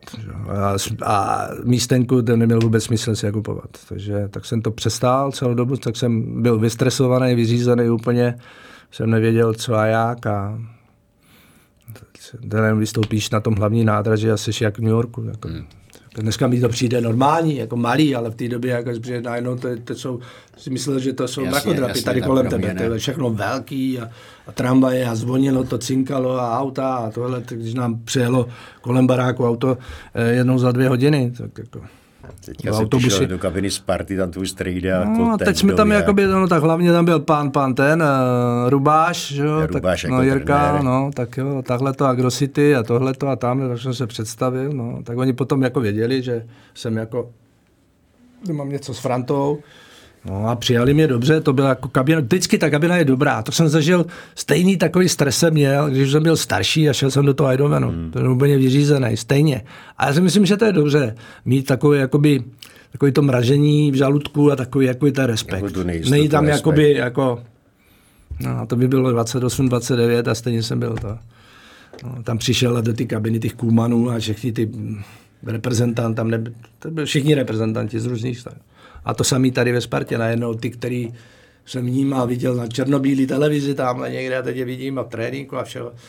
Všechno pro mě jakoby složitý tam, ale tak celý ten klub se zachoval ke mně moc hezky, starali se o mě, jakoby. A i ty další hráči, kteří přicházeli v průběhu, tak jako byl tam ten přístup toho. A hned si myslím, že začali na tom jakoby pracovat i ten, jakoby ten klubismus, což je, jako bylo to bylo to hezký. No, takže to. A přenesem se pak přes to, člověk pak už když jde trénovat a to, tak už to je dobrý. Jako to už se jakoby dělá to, co ho baví, jakoby nevnímáš to. Vypne ti hlava a děláš pohyby, automatizmy, jo, jenom vnímáš pokyny, co máš dělat a děláš. Jo, trénuješ a tak v té době se běhalo jenom, takže bylo jednoduchý. Tréninky byly jednoduchý. Přesto Pepo po 2 letech vojákování v Chebu nebyl jistý, že se na Spartu vrátíš. No, to nebylo, no. Vzpomínal tady třeba Láďa Hruška, no? Že vás lámali. Byl tady, jo, Láďa. No tak to je takový to řek. Že vás lámali, abyste zůstali v Chebu, abyste se nechali. Tak Láďa, my jsme se potkali, to bylo tak ještě, já jsem měl, v podstatě mi přišel povolávák do Povalské Bystrici, že jo. Takže táta mi volá na Spartu a říká, ale máš tady doporučení psaný povolávací rozkaz. A říkám, jak povolávací rozkaz? My jsme se bavili na tom jednání, že zkrátka budu dělat školu a no ne, tady to přišlo a tak já jsem to převzal, takže to musím. Tak říkám, dobrý, no, tak sednu do vlaku a jel a dovezmi ho. A s tím povolávákem Písek. Nebyl tábor ještě, ale byl v Písku výběr fotbalistů. Už jsem tam měl, víc se to zpozdilo, takže přišel jsem tam o 2 dní později, do toho Písku. Teď jsem nevěděl, komu se mám hlásit, jde. Teď můžu na stadion, všichni už vystříhali v modrých teplákách, těch teniskách. Tam nějaký mužstva hráli proti sobě, nějaký frajeři v uniformách, to sledovali. Říkám, tak na tu prezenčku, já tam říkám, jsem tady ten a ten. Jo, tady, já tě tady nemám. Ne, já tě tady nemám. Říkám, a co mám dělat, když by tady já tady mám povolávák. No já se zeptám někoho, nějaký devěťák. Říkám, jo, tak se zeptej, by tak hodně. Jo. Tu jsi ten, co přišel pozdě. No. Dobrý, no, tak si tady si sedni a počkej, a on někdo přijde a řekne ti, co máš dělat. Tak tam sedím hodinu, 2, 3, nikde nic. Říkám, tak jdu pryč, tak jsem se sebral a šel jsem. A potkal jsem tam známýho zvedle z vesnice, který tam je, nazdar, čau a tohleto. Pojď a u nás v Tělocvičně spí tady ty fotbalisti. Tak já ti tam dám žiněnky a můžeš to. Říkám, dobrý. A přijdu druhý den, že to je co? Už je to jedno. Tak jsem šel na žiněnky, tam jsem si odložil věci, no a večer jsem šel normálně ještě do vinárny, jsme se šli, měl vycházku, tak jsme se pobavili v Písku a to, no a tyhle, tak v podstatě proběh výběr. Já jsem se tam pak poslední den jakoby, jo, to se ty dobrý, tak čekejte tady to. Tak je, teďka je to, teď se budete rozdělovat. Říkám, dobrý. No a teď tam přišel frajer a teď list, no a teď. Říkal, kdo je, jaký autobus, Banská Bystrica, tenhleten, tamhleten, kam to je, Červená Hvězda Bratislava, Dukla Praha, vždycky to šlo od té Dukly, že a tak dále. Jasně, Dukla. A my jsme, protože Cheb postoupil do ligy, takže ten byl až poslední. Klub ministerstva vnitra, no, tam je modrá karosa a už tam měl Hruška, tak jsme se s Láďou potkali a tohle říká, no já mám jít jenom, protože jsem byl v montážích nebo kde dělal jako zaměstnaný a když si dělal v montážích a měl rodinu, takže bude jenom na rok nebo na půl roku. Roční vojnu, že bude mít. No, taky to neplatilo, žádná ročná vojna. Jebo tam s proměnutím a skejsnu tam se mnou. Takže manželka, ta dítě ta byla úplně vyřízená, že už čekala, že se vrátí. No a my tam přijedeme, že jo, tak šoupli nás než do kasáren, které nás koukali jako na zjevení, ty vůbec nevěděli, tam byli armáďáci, že jo, a pak pohraničníci byli vaši. Tak nás dali na to tam, na jednu místnost, no, my jsme zdravili dobrý den, ty vojáky, ty byli úplně smyslu zbavení. Ty na nás ty úplně zalezte někam, ať vás tady nikdo nevidí, nepotká. Pak teda přišel ten, nás ostříhali, pak nám to, takže nás vydrželi jsme tam tři dny. V civilu, jakoby, nebo v těch, já v civilu a oni měli ty tepláky, já se nepracoval nic. Pak nás odvezli do Aše na týden, na přijímač jako, tam nás taky zavřeli, že tam byly úplně ty, jakoby, ty, co chodili s týma ostrýma na čáru, tak to bylo úplně, to byl strach. Ty kluci byli úplně vystreslí. Tak tam nám dali už ty Kanady a vojenské věci, jakoby, kufr. Takže na prvním, tak jsme měli všichni puchejře, tak jsme je museli sundat, tak nám ten nějaký ten sportovní čety, protože byli sportovní četa, vytvořili sportovní četu, aby nás mohli někde zařadit. Tak nám jakoby řekli, ať to sundáme a chodili jsme v těch teniskách, těch zelených, kotníkových. No a čekali jsme na přísahu, jinak jsme nic na to. Jsme tam měli vlastně střelbu, nás vytáhli někam, já jsem vůbec zbraně nemám rád, ani jsem to odhodil hned z ruky. Říká, že střílet, že jo, jednotlivě, já to zmáčknu, jsem to nepřepnul a celý zásob. Tak ten řval na mě, já jsem myslel, že je po mně. No, takže jsem to odhodil a běžte k terčům a říkám, já jsem stejně vůbec. No, takže tohle to proběhlo, takový ty rozborka, zborka, samopalu, jsme měli ty základní věci, co nás tam učili a zdravit a otočit a tak jsme tam. Jednou jsme měli poplach, no to jsme se jim tam motali, tak nás odklidili pryč, no, oni naskákali do těch větřísek a někam je vyvezli a my jsme měli být jako vynášeči četa, to nám řekli až tam venku, když jsme byli a říkám, co máme vynášet, my nevíme, co máme, jaký trezor, nevíme, co. Takže nás dali jakoby na stranu. Říká, už máte tu přísahu za sebou, tak udělali jsme přísahu, nám ji přečetli, my jsme řekli, tak přísaháme, dali jsme si řízek bramborovým salátem, dostali jsme vycházkovou knížku, pustili nás do Aše a za 4 hodiny nás lítačka stáhla zpátky. Čili některý jedinci to trošku oslabili, no, takže jsme byli zpátky v kasárnách a potom nás naložili do toho, že už končila jakoby dovolená klukům v Aši, teda v Chebu, že oni jasně jak hráli později, tak no a připravovalo se to mužstvo. Jirka Lopata, trenér s Frantouplasem, no a už jsme šli k Ohři, tam byl barák, taková vila, no a tam už nám jako od nás rozdělili, co a jak, kdo a jak a tak. A začali přicházet právě pak ještě Vlasta Petržela přišel, jo, to byl jakoby absťák, že dělal vysokou školu, pak přijel Jirka Ruš taky, no, takže ty nám ničem nepomohli, protože oni důstojníci jakoby, že nemůžou dělat, no, takže říkám, to je super. My rajony a takhle, že ho nás kontrolovali a dobrý, tak už jsme si, samozřejmě nás zkoušeli, že mladý a vytírat a to jsme měli jako hoňku, protože oni se hrálo na spodním hřišti, ta kvalifikace s Frýdkem Míckem a to bylo travnatý hřiště na škváře. Takže oni to bylo jakoby rozbitý a dole pod oknama byla škvára, tam se trénovalo. Když jsme trénovali na škváře, nebo jsme běhali kolem hoře. A hrálo se potom, jako liga se udělali Lokocheb, nahoře ve městě byl stadion, kde se hrála liga, takže se musel dělat šatny, kde si co si.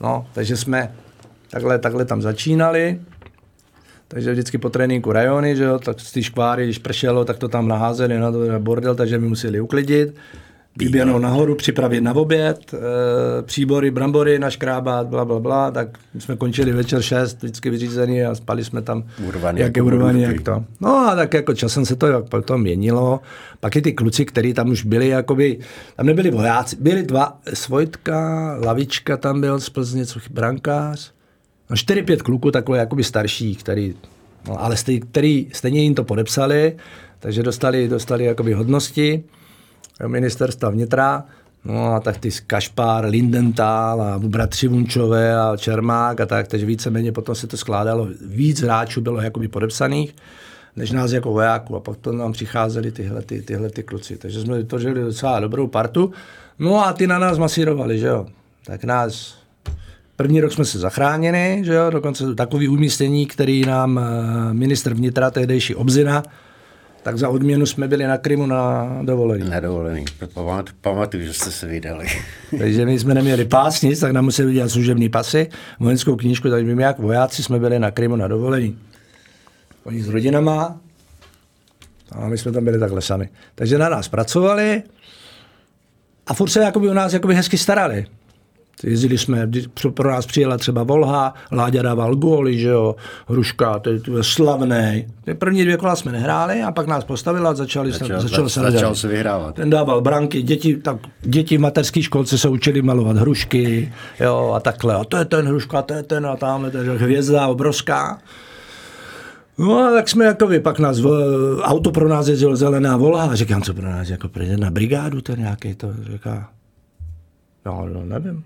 Když jsme tam přijeli odpoledne, pojďte k nám, dáte si kávičku, dáme si skleničku, tohle. Jo. No, dávali nám peníze, nám dávali 400, 200, jak kdy, jakoby prémie, já nevím, byli spokojení, tak my jako vojáci, tak jsme byli tady to. Takže jsme jako na to koukali, než jsme měli strach, že nás veze zelená Volha, asi nás nejde zavřít, nebo že jsme udělali nějaký průšvih. Dokonce se stávalo, paradoxně, jsme šli ráno, jsme chodili nakupovat, než kluci vstali a by byla připravena snídaně, tak kuchař napsal, co je potřeba, rohlíky, šunka, tak další věci, na snídaně párky, tak 5:30 už jako do krámu a my tam s tím papírkem a ty prodavačky, vojáčkové, tohle, dejte si šunčičku a to jsme.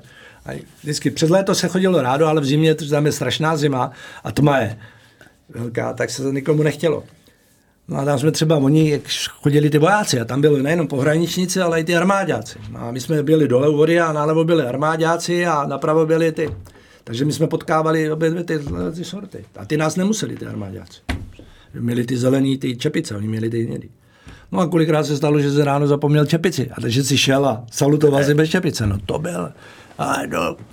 Válka na ulici, ne, do pozoru, co to je, tamhle. Do té doby, než nás nechal promluvit, říkám, my jsme sportovní četa, no to je v pořádku, kluci.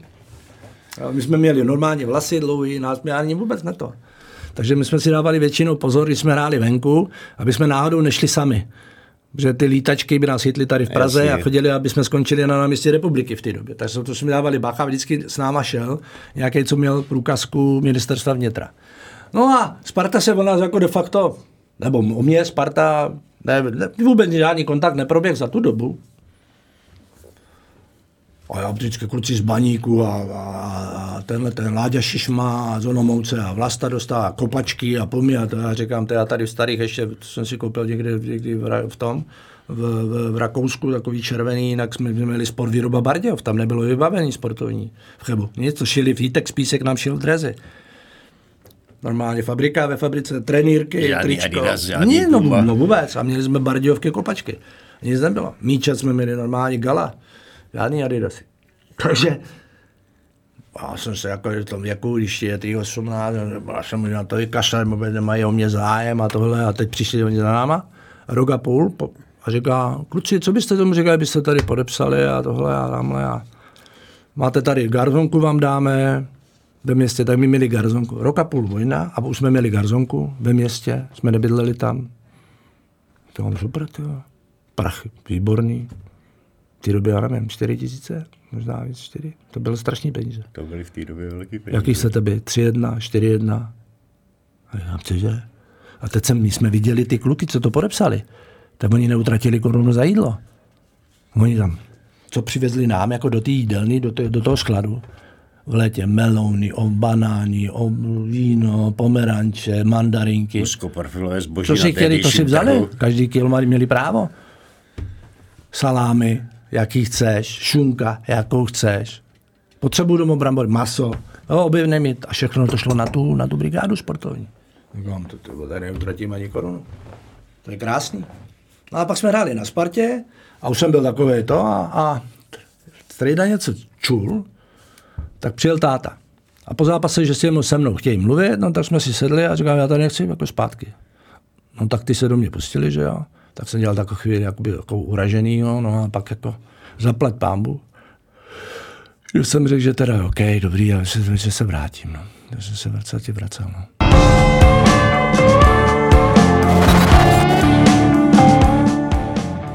Byly to krásný léta. Super úplně. Úplně super. Úplně, jako všechny, jako tam nebylo nic špatného, nic špatně. Já jsem měl asi štěstí, já jsem potkal i dobrý lidi a kolem a všechno, jako fakt. Fanoušky, i když jako dělali tenkrát ten průšvih, co byl. A to se poprvně snad i nějak, já nevím, rekrutovalo takové spousta mladých lidí, 16, 15 to byly, to v té době to nebylo, to tady nebývalo. A takový ten kotel, a dřív byl kotel na prostředku, že jo, nebyla, že to vítalo a celá ta atmosféra, ty Sparty z toho tunelu, jsi šel nahoru, byl daleko silnější, jak to bylo uzavřenější, tak silnější než na ty Slávii, by tam byl taky ten tunel. Jasný. Víš, tam to úplně jinak a tohle to tě, jakoby, podle mě ty týmy, který tam, tak je to strašně jakoby svazovalo, úplně to jakoby uzavřelo. Tvoji někdejší spoluhráči tady u mikrofonu Sportu CZ zkoušeli najít odpověď na otázku, v čem byla síla Sparty především. V čem ji vidíš ty? V tom spartianství. To, co jsem říkal už, že v nás se, když jsem přišel do té Sparty, tak se to tam jakoby budovalo. Teďka si myslím, že trošku se snaží o to jakoby Slávě, takhle jakoby víš, takoby víc než ta Sparta. Ta jako na to rezignovala, myslím, že příchodem pana Křetinskýho, že spíš se tam jakoby boří a buduje. A tady jako v té Slávii mi přijde spíš jakoby návrat tady k takovým tím kořenům, tomu základu a tomu živinu. Jako je to... Tady stačí ve Spartě by půl rok a už jsi jakoby hvězda a jsi jakoby osobnost Sparty. Jo. A tam... Ano, je někdo, ale za nějakou dobu. Tam se to buduje postupně. Rozumíš mi, že jsou tam ty Šmicrové a takhle. A i negativně, nebo párkrát něco na tě řekne a on se obrátí. Ale tady to je jako já nevím, že to... Jako já na to nejsem... Jako na co jsem byl zvyklý celou dobu. Jo? A ne, že musím to být takhle. Přirozenou cestou ten klub to budoval. Tu tam byla ta síla kolem toho a to tě normálně jakoby... Pak to nějaký době mi to přišlo, takže se to přešlo dokonce až takovou aroganci v té Spartě, že začaly být, si myslím, celý úkol takový jakoby, jo, i funkcionářský takový jako podrážený, arogantní. A to dřív nebylo. A tím pádem ztráceli takovou jakoby ty přirozenou jakoby podporu. A dneska zase se to trošku vrací v těch fanoušcích. To musím říct jako fanoušci, že marketingově to mají jakoby zvládnutý Sparta nejlíp. Jako úplně pecka. Tak vidím ten plný stadion a tohleto, tamhleto. Všechno, co pro ty fanoušky dělají, co se kolem děje. Ale tady to mi přijde takový jako, možná jsem jakoby staromódní, nebo to dětinské, já nevím, ale mi to přijde, že když se podívám z pohledu PSV Eindhoven, z pohledu kluků, který hráli zahraničí a jak ty kluby fungujou, nikdo z nich nezavrhne, ale že buduje tu historii, nebo upozorňuje na tu historii neustále. Jako víc. A tady v té Spartě mi to přijde teďka v té době, že se to strašně jakoby mění. Ale asi jim to takhle vyhovuje, protože někomu to nevadí. Spíš to jako to. Nevím, jak to bude teďka s tím, a se přestěhujou, jak to... Ale asi tím mladým to vadit nebude. Tím konzervativním asi Spartanům to bude hodně vadit. Že přijdou na jiný stadion. Nebo budování toho stadionu. My jsme se těšili strašně, když se dělal nový stadion, se upravoval. Tak jsme chodili každý druhý den a sledovali jsme to, jsme byli jak malí děti, i ty hráči byli jak malí děti, tady budeme rád, to bude super a tohleto. Takže to jo. I ty dělníci měli radost, že jsme tam byli. Tam chodili, fakt to bylo, jakoby taková symbioza. No, tak jsou to, třeba jsem nostalgický, nevím.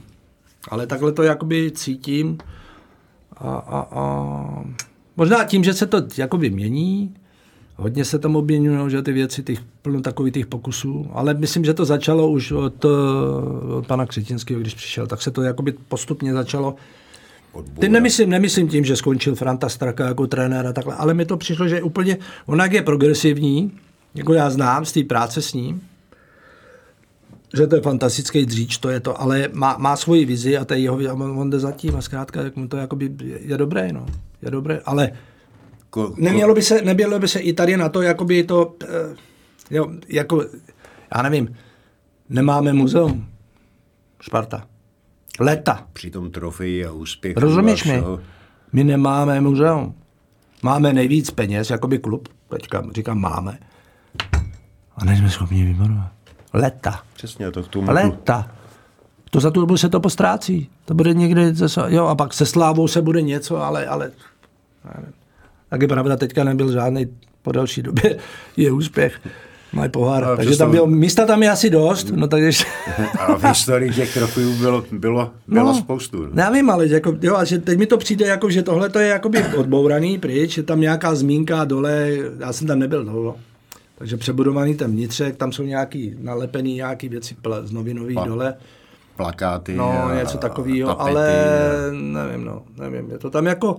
Je pravda, že ten stadion, že jakoby nezvládá, je to předimenzovaný, jakoby, že je tam málo místa, ne předimenzovaný, je tam málo místa, že tam jako nejsou schopni tam, tím, že se udělali ty lože, tak se ještě ubralo, zase se to jakoby trošku změnilo, no, je to, ale to už bylo dávno na povážení, my jsme se potom bavili s panem Křetínským, asi 3x projekt byl, už dokonce na hlavní tribunu velkou a 17 000, že podobně jak je to Manchesteru a studií bylo plno, no. Ale zase jiná doba, teďka to prošlo taky nějakým vývojem, no, tak asi to řešení už jsou rozhodnutý a teď budou hledat to řešení Strahova, no. Ale teď je otázka, jak se postaví Svaz. A myslím, že to nebude úplně, protože tam, když to bude mít rozhodovat výkonný výbor a každý má svůj hlas, to je jako když Loža Adamčík vyhazuje trenéra a nehodí ho a má podobný, že máš jeden hlas, jako to je, jo, že to je orgán, statutární orgán, který má jakoby jedno vlastně rozhodnout, tak to bude složitý tady z toho pohledu. To byl jenom takovýhle případ, že nemůže to rozhodnout ten předseda. Jo? Jako i ten Loža nemůže rozhodnout on sám, že tam je plno jiných hlasů. Že? Hlasů kolem to je jakoby, to je... Trošku se to obávám, že a takový náznaky jsou, i dneska myslím, že jsem zaznamenal v tisku někde, že jako, že Svaz jako zatím ještě na to neslyší, bo ne, nevím. Takže to je dost složitá, zapeklitá otázka. No, jak to bude, no, tak. Když se ohlédni za tou spartanskou hráčskou érou, na co vzpomínáš nejraději? Na pohárová? Na úspěchy. Na úspěchy se vzpomíná, na neúspěchy se nebudu vzpomínat. Neúspěchy, no to samozřejmě. Já jsem myslel, že po mně, když jsme v tom na Zajdukem split, tak jsme to nedopadlo. Že to bylo taky, to byla ta jízda, kterou jsem zažil podobnou s Dušanem Uhrinem, ten 0. ročník Champions League a tohle to bylo podobný. Tam bylo jinak a byli jsme semifinále, že? To byl jeden moment, který by se otočil třeba prospěch nás. My můžeme si myslet, že Standa Griga, že ten gól byl. Bylo by to jinak třeba, nebo Jaro, kdyby to chytil, tak jsme na penalty možná, to už bylo na penalty, ale to byl kdyby, ale spíš si myslím, že rozhodla možná ta situace na začátku, když škoda, že nebyl VAR, nebo goal line, ale v Čechách by to stejně není, takže to je předplatný. Co třeba takový zápasy s Watfordem, který tehdy vlastnil Elton John. Teď mi to evokovalo, zrovna jsem viděl, když vítal Elton John hráče Manchesteru United na letišti přímo na ploše, když se s nima objímal, teda City, když vyhráli Champions League. Elton John, jak si ho vzpomínáme, když hráli tady, no. No to bylo samozřejmě velký zážitek, to jsme byli první v podstatě klub, který, nebo jsme ještě doteďka vyhrál v Anglii, no. Že to bylo opravdu v té době, jako by to byly jatka. To jsme se tam, jsme jeli a báli jsme se. To nás ještě učil pan Ježek, jako co máme, jak máme si dávat ruku před hlavu, aby jsme nedostali, a to se člověk nevěděl, odkud přilítne ta bomba. Tak se nedivím. Ježíš jsem si jako myslel, jo, to je co řeči a tohle. Pak jsme tam hráli ve Skotsku a s nároďákem a říkám, pánečku. To člověk se jak trošku jenom mrknul a hned měl, když zde dával pozor, tak to byla rána. Buď to dozad, nebo to. A v té době se hrálo daleko tvrději než dneska, co si budeme povídat. Se zákroky, jako, pokud mu nevylítla kopačka z nohy, tak se hrálo furt. Mě utkvělo v paměti to, jak Elton John tehdy přiletěl do Prahy na odvetu a hrozně se podíval, jakým je Sparta velkoklubem, protože měl za to, že Ruzinské letiště patří Spartě. No tak já si myslím, že v té době se víc lidí ze západu podívalo nad různýma věcma tady, jak to tady funguje. Ale rádi jsem lítali, asi jsme měli tady. Teď jste přinesli na večeři s ním, dokonce i LPčka by vám je podepsal. Máš ještě někde doma? No, bohužel. Schraňoval si takhle nějak relikvie? Měl jsem drézy, pak jsem to někomu dal, jak se to někomu posunul, nějaký mám, ale spíš někdo mi požádá, o to tak to pošlu dál. Že těm lidem to udělá možná víc radosti, nebo vnoučatům, ty ještě svou rozum nemají, tak něco, ale pak si třeba budu říkat, ale děda, mám to měl nechat a to. A říkám, ne, a to jde do světa. A ty lidi z toho mají radost třeba.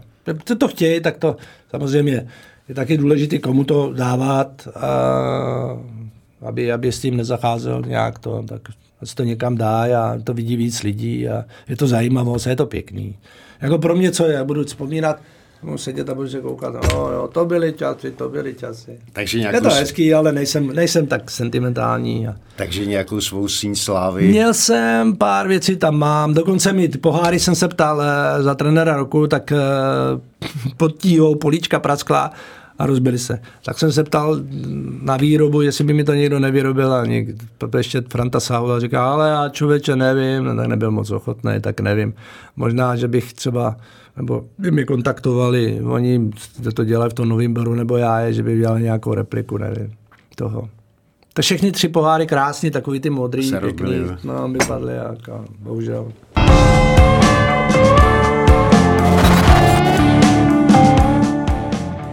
Já se na síň slávy ptám i kvůli reprezentaci, o které jsme zatím nemluvili, kvůli tvým 52 startům mistrovství světa v roce 1990 v Itálii. To asi zůstalo v paměti na pořád.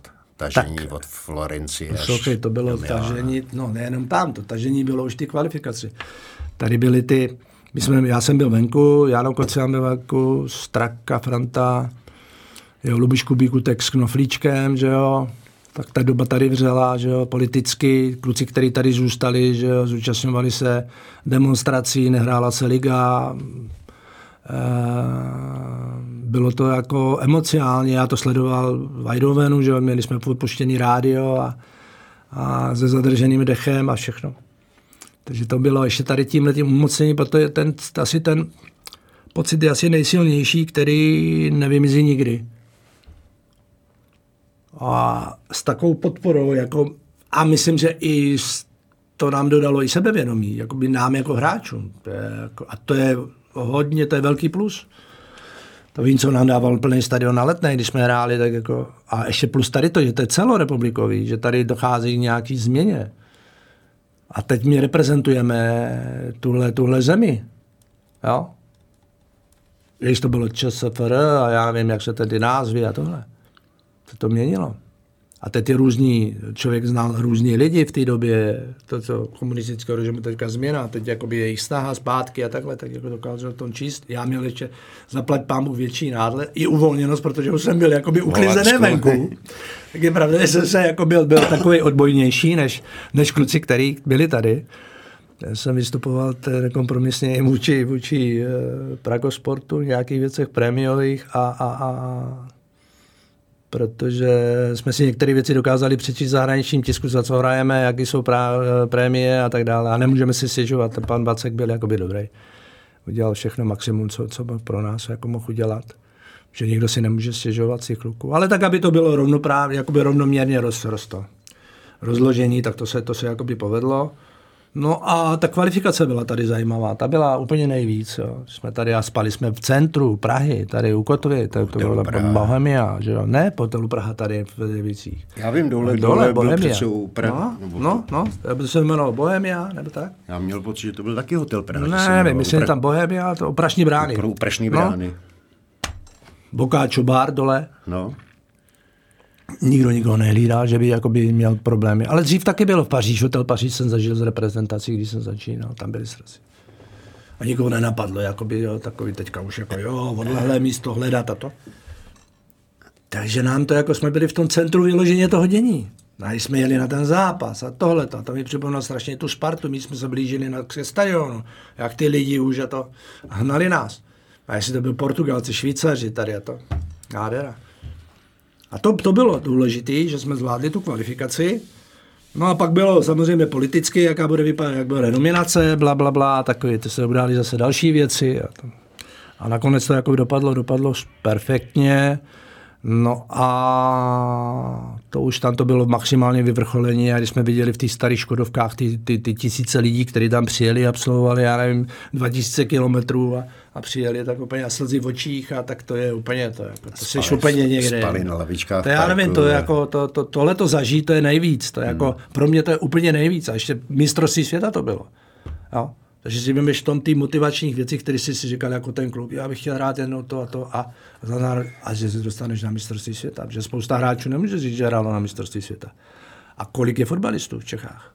A kolik fotbalistů to může říct? Stovky. Dlouho ale se na to mistrovství jste čekalo a čeká a čekat bude. No tak to je, tak je. Ale to jsou ty nejsilnější momenty a tím, že jsme byli jakoby podporovaní a měli jsme takový uvolněnost, a najednou, ale potom na nás dopadla ta tíha, si myslím, to čtvrtfinále s těma Němcema, to na nás jakoby dopadlo ta tíha ty zodpovědnosti. A to byla škoda. A já si myslím, že to dalo zvládnout. Dalo se to kousnout. Dalo se to zvládnout. Navíc to San Siro, že jo? Ne, tam jako se nedalo dechat, tam se hulilo, tam mě pískalo v uších, já byl úplně vyřízený, ale dalo se to zvládnout. Kdyby jsme nebyli tak podělaní. Byli jsme podělaní, zkrátka. Možná ten moment tam, Lubo, Moravčí, a to je pryč, ale na to se člověk neto. Ale myslím, že každý cítil, že mohl ještě víc. Že mohl úplně padnout na tlamu úplně s prominutím, že to takhle řeknu, že se mohlo víc, no. Takže ale dobrý, ale zase tam dostali šanci kluci mladí, Venca Němeček a jiný, jako to super. Jakoby to zase si to přenesli do té své kategorie a předávali to dál. A to je to důležitý, že vlastně je to zastoupený, je variabilně a že ty kluci, ano, některý končí, některý jsou střední generace, na kterých to bude a ty další, který začínají a potáhnou to, takže ale a mají ten prožitek a kontinuita je důležitá. No a pak samozřejmě a škoda, že se přetrhla i kontinuita trenérská, že tam se vlastně rozhodlo, že končí tohleto trenérské duo a přijde Milan Máčela. A to nic proti Milanovi Máčele, ale si myslím, že se mělo být jakoby vytrpělivější a myslím si, že za Franty Chvalovského by se to nestalo. Ta návaznost měla pokračovat. Tak. Ne? No a zase se dostaneme k tomu, mít tam nějakýho, že spolu a tady to a že si vybere a bude takhle dělat dál. Přesně tak, no. To, o čem jsme mluvili. Tak. Takže se dá říct, že Itálie 90 byla takovým tvým vrcholem, tvým fotbalovým multiversem. Jo, určitě. I tak věkově, tak asi nevím. Tak asi nejvíc, jakoby ta výkonnost, osobně, když budu brát, tak i zájem ze zahraničí byl, když jsem byl fotbalistou roku v 86. 26 let, to je tak, tam byl zájem Stuttgartu a že to nešlo, to by člověk musel zůstat. To přesně panovali. To nejde. No. Přesně daná pravidla. No a já jsem pak splňoval už dávno, že jo, předtím, takže to nebyl jakoby problém, ale stejně si byl, i když to bylo v té době, potom už, tak si byl poslední, který to stvrzoval. Nejdřív se museli dohodit kluby, pak kluby Pragosport, co tam bude, jak to bude vypadat. A teprve ty, vlastně ty jsi to mohl schodit ze stolu, no ale to neměl nikdo, že jo? No, přesně. I když by si měl odvádět něco. A dneska je to jiný, Zase, a je to dobře. A zase i tenkrát to bylo dobře. Bylo to sice, ty kritéria byly moc jakoby vysoká, ale vždycky si myslím, že by měla být nějaký kritérium. Ta kritérium je výkonnost, to je jednoznačný. A neměly by ty kritéria takové to, jako jestli jsi ve straně nebo nejsi, to, takový ty blbý. Ale nějaký kritérium, výkonnost. Ale zase na druhou stranu, koho by zajímal nezajímavý hráč, nebo špatný. Přesně, tu výkonnost musíš mít. Takže tak. Jinak no. Ale bylo to zajímavé. Jinak po tobě pes neštěkne. Bylo to zajímavé, jak když třeba v mém případě ještě pak chtěli to navyšovat. A říkám, dobrý, tak když jste to podepsali a ty to chcete ještě navyšovat, ještě Rudla Kocek a to. Že chtěli něco víc, nevím.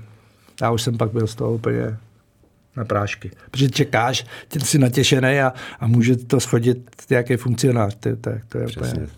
Na Makovice. Aby tam chybila jedna parafára. Na Makovice, nebo si něco vymyslí a ty se urazí a odjedou. Jako já jsem měl Leverkusen taky a teď říká, já nepůjdu do toho do jednání, když tady vaše kluby se domluvají za Eindhovenem. Ale já osobně bych radši šel do toho Leverkusenu. No.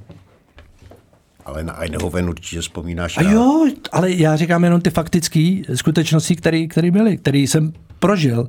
Jo? Protože já jsem s tím Kontinentálu seděl s tím Majerem, s tím manažerem, byl pak Dortmund a dělal v Leverkusenu.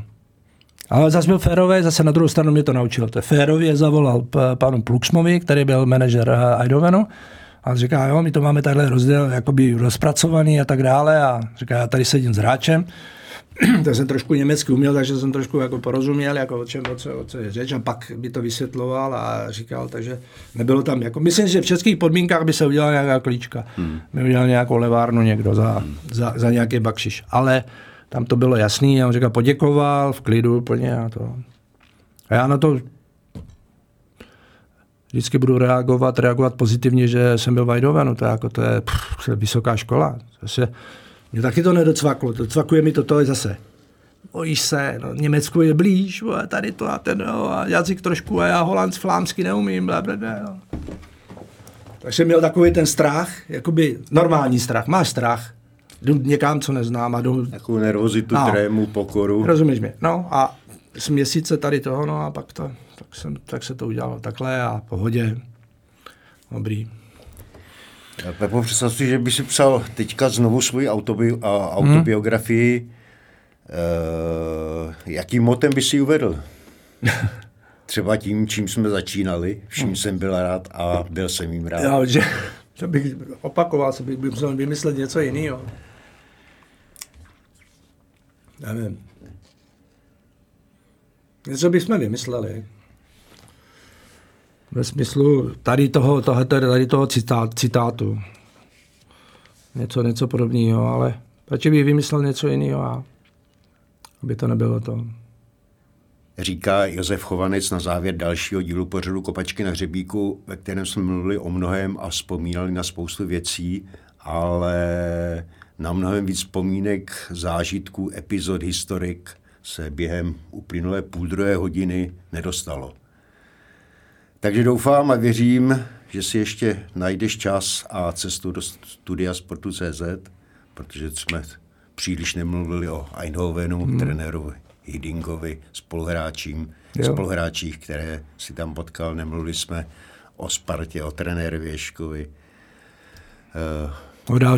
O dalších, které mě v životě potkali, no. Tak hlavně s tebou jsem taky prožil spoustu času. Vzpomínám na časy, kdy jste ještě chodili k nám do šatny a sedělo se a dělali se rozhovory a bylo to vzájemné důvěře a bylo to moc prima. A já se vždycky těším a teďka poslední to sezení, na který jsem byl, tak mě velice potěšilo, a že zůstáváte normálními, stejnými chlapy, jakými jste byli, když jste vykonávali víc, ve větší míře, vás posílali do redakce. Jak to nemáte, jak jste to neměli jednoduchý, jak jste se potýkali s různýma problémama, všechno jste zvládli a byli lidi informovaní a byli si, myslím, spokojení. Takže na tohle taky není potřeba zapomínat. A je to potřeba vyzvedávat taky. Že dneska mají ty kluci úplně jinou práci, je to jednodušší. A na druhou stranu si myslím zase, že vy máte zase víc kamarádů takových, nebo lidi s váma radši budou, než tady s těma novýma mladýma. Ta generace třeba mají. Takže věřím, že se tady sejdeme a ty časy si připomeneme. Určitě a těším se na to. Já určitě rád, a možná, když ještě něco nadhodíš, jestli nějakou jinou informaci, protože nemám v hlavě úplně všechno, a i když dovolím si tvrdit, že si dost věcí pamatuju, ale zase některé věci, které člověku nahodí, tak hned si vzpomene. Nebo může se pozastavit a poopravit třeba, jak to bylo v té době. Připraveno toho mám spoustu. Na spoustu věcí se nedostalo, ano. Takže se těším na příští setkání. Taky se těším a zdravím posluchače.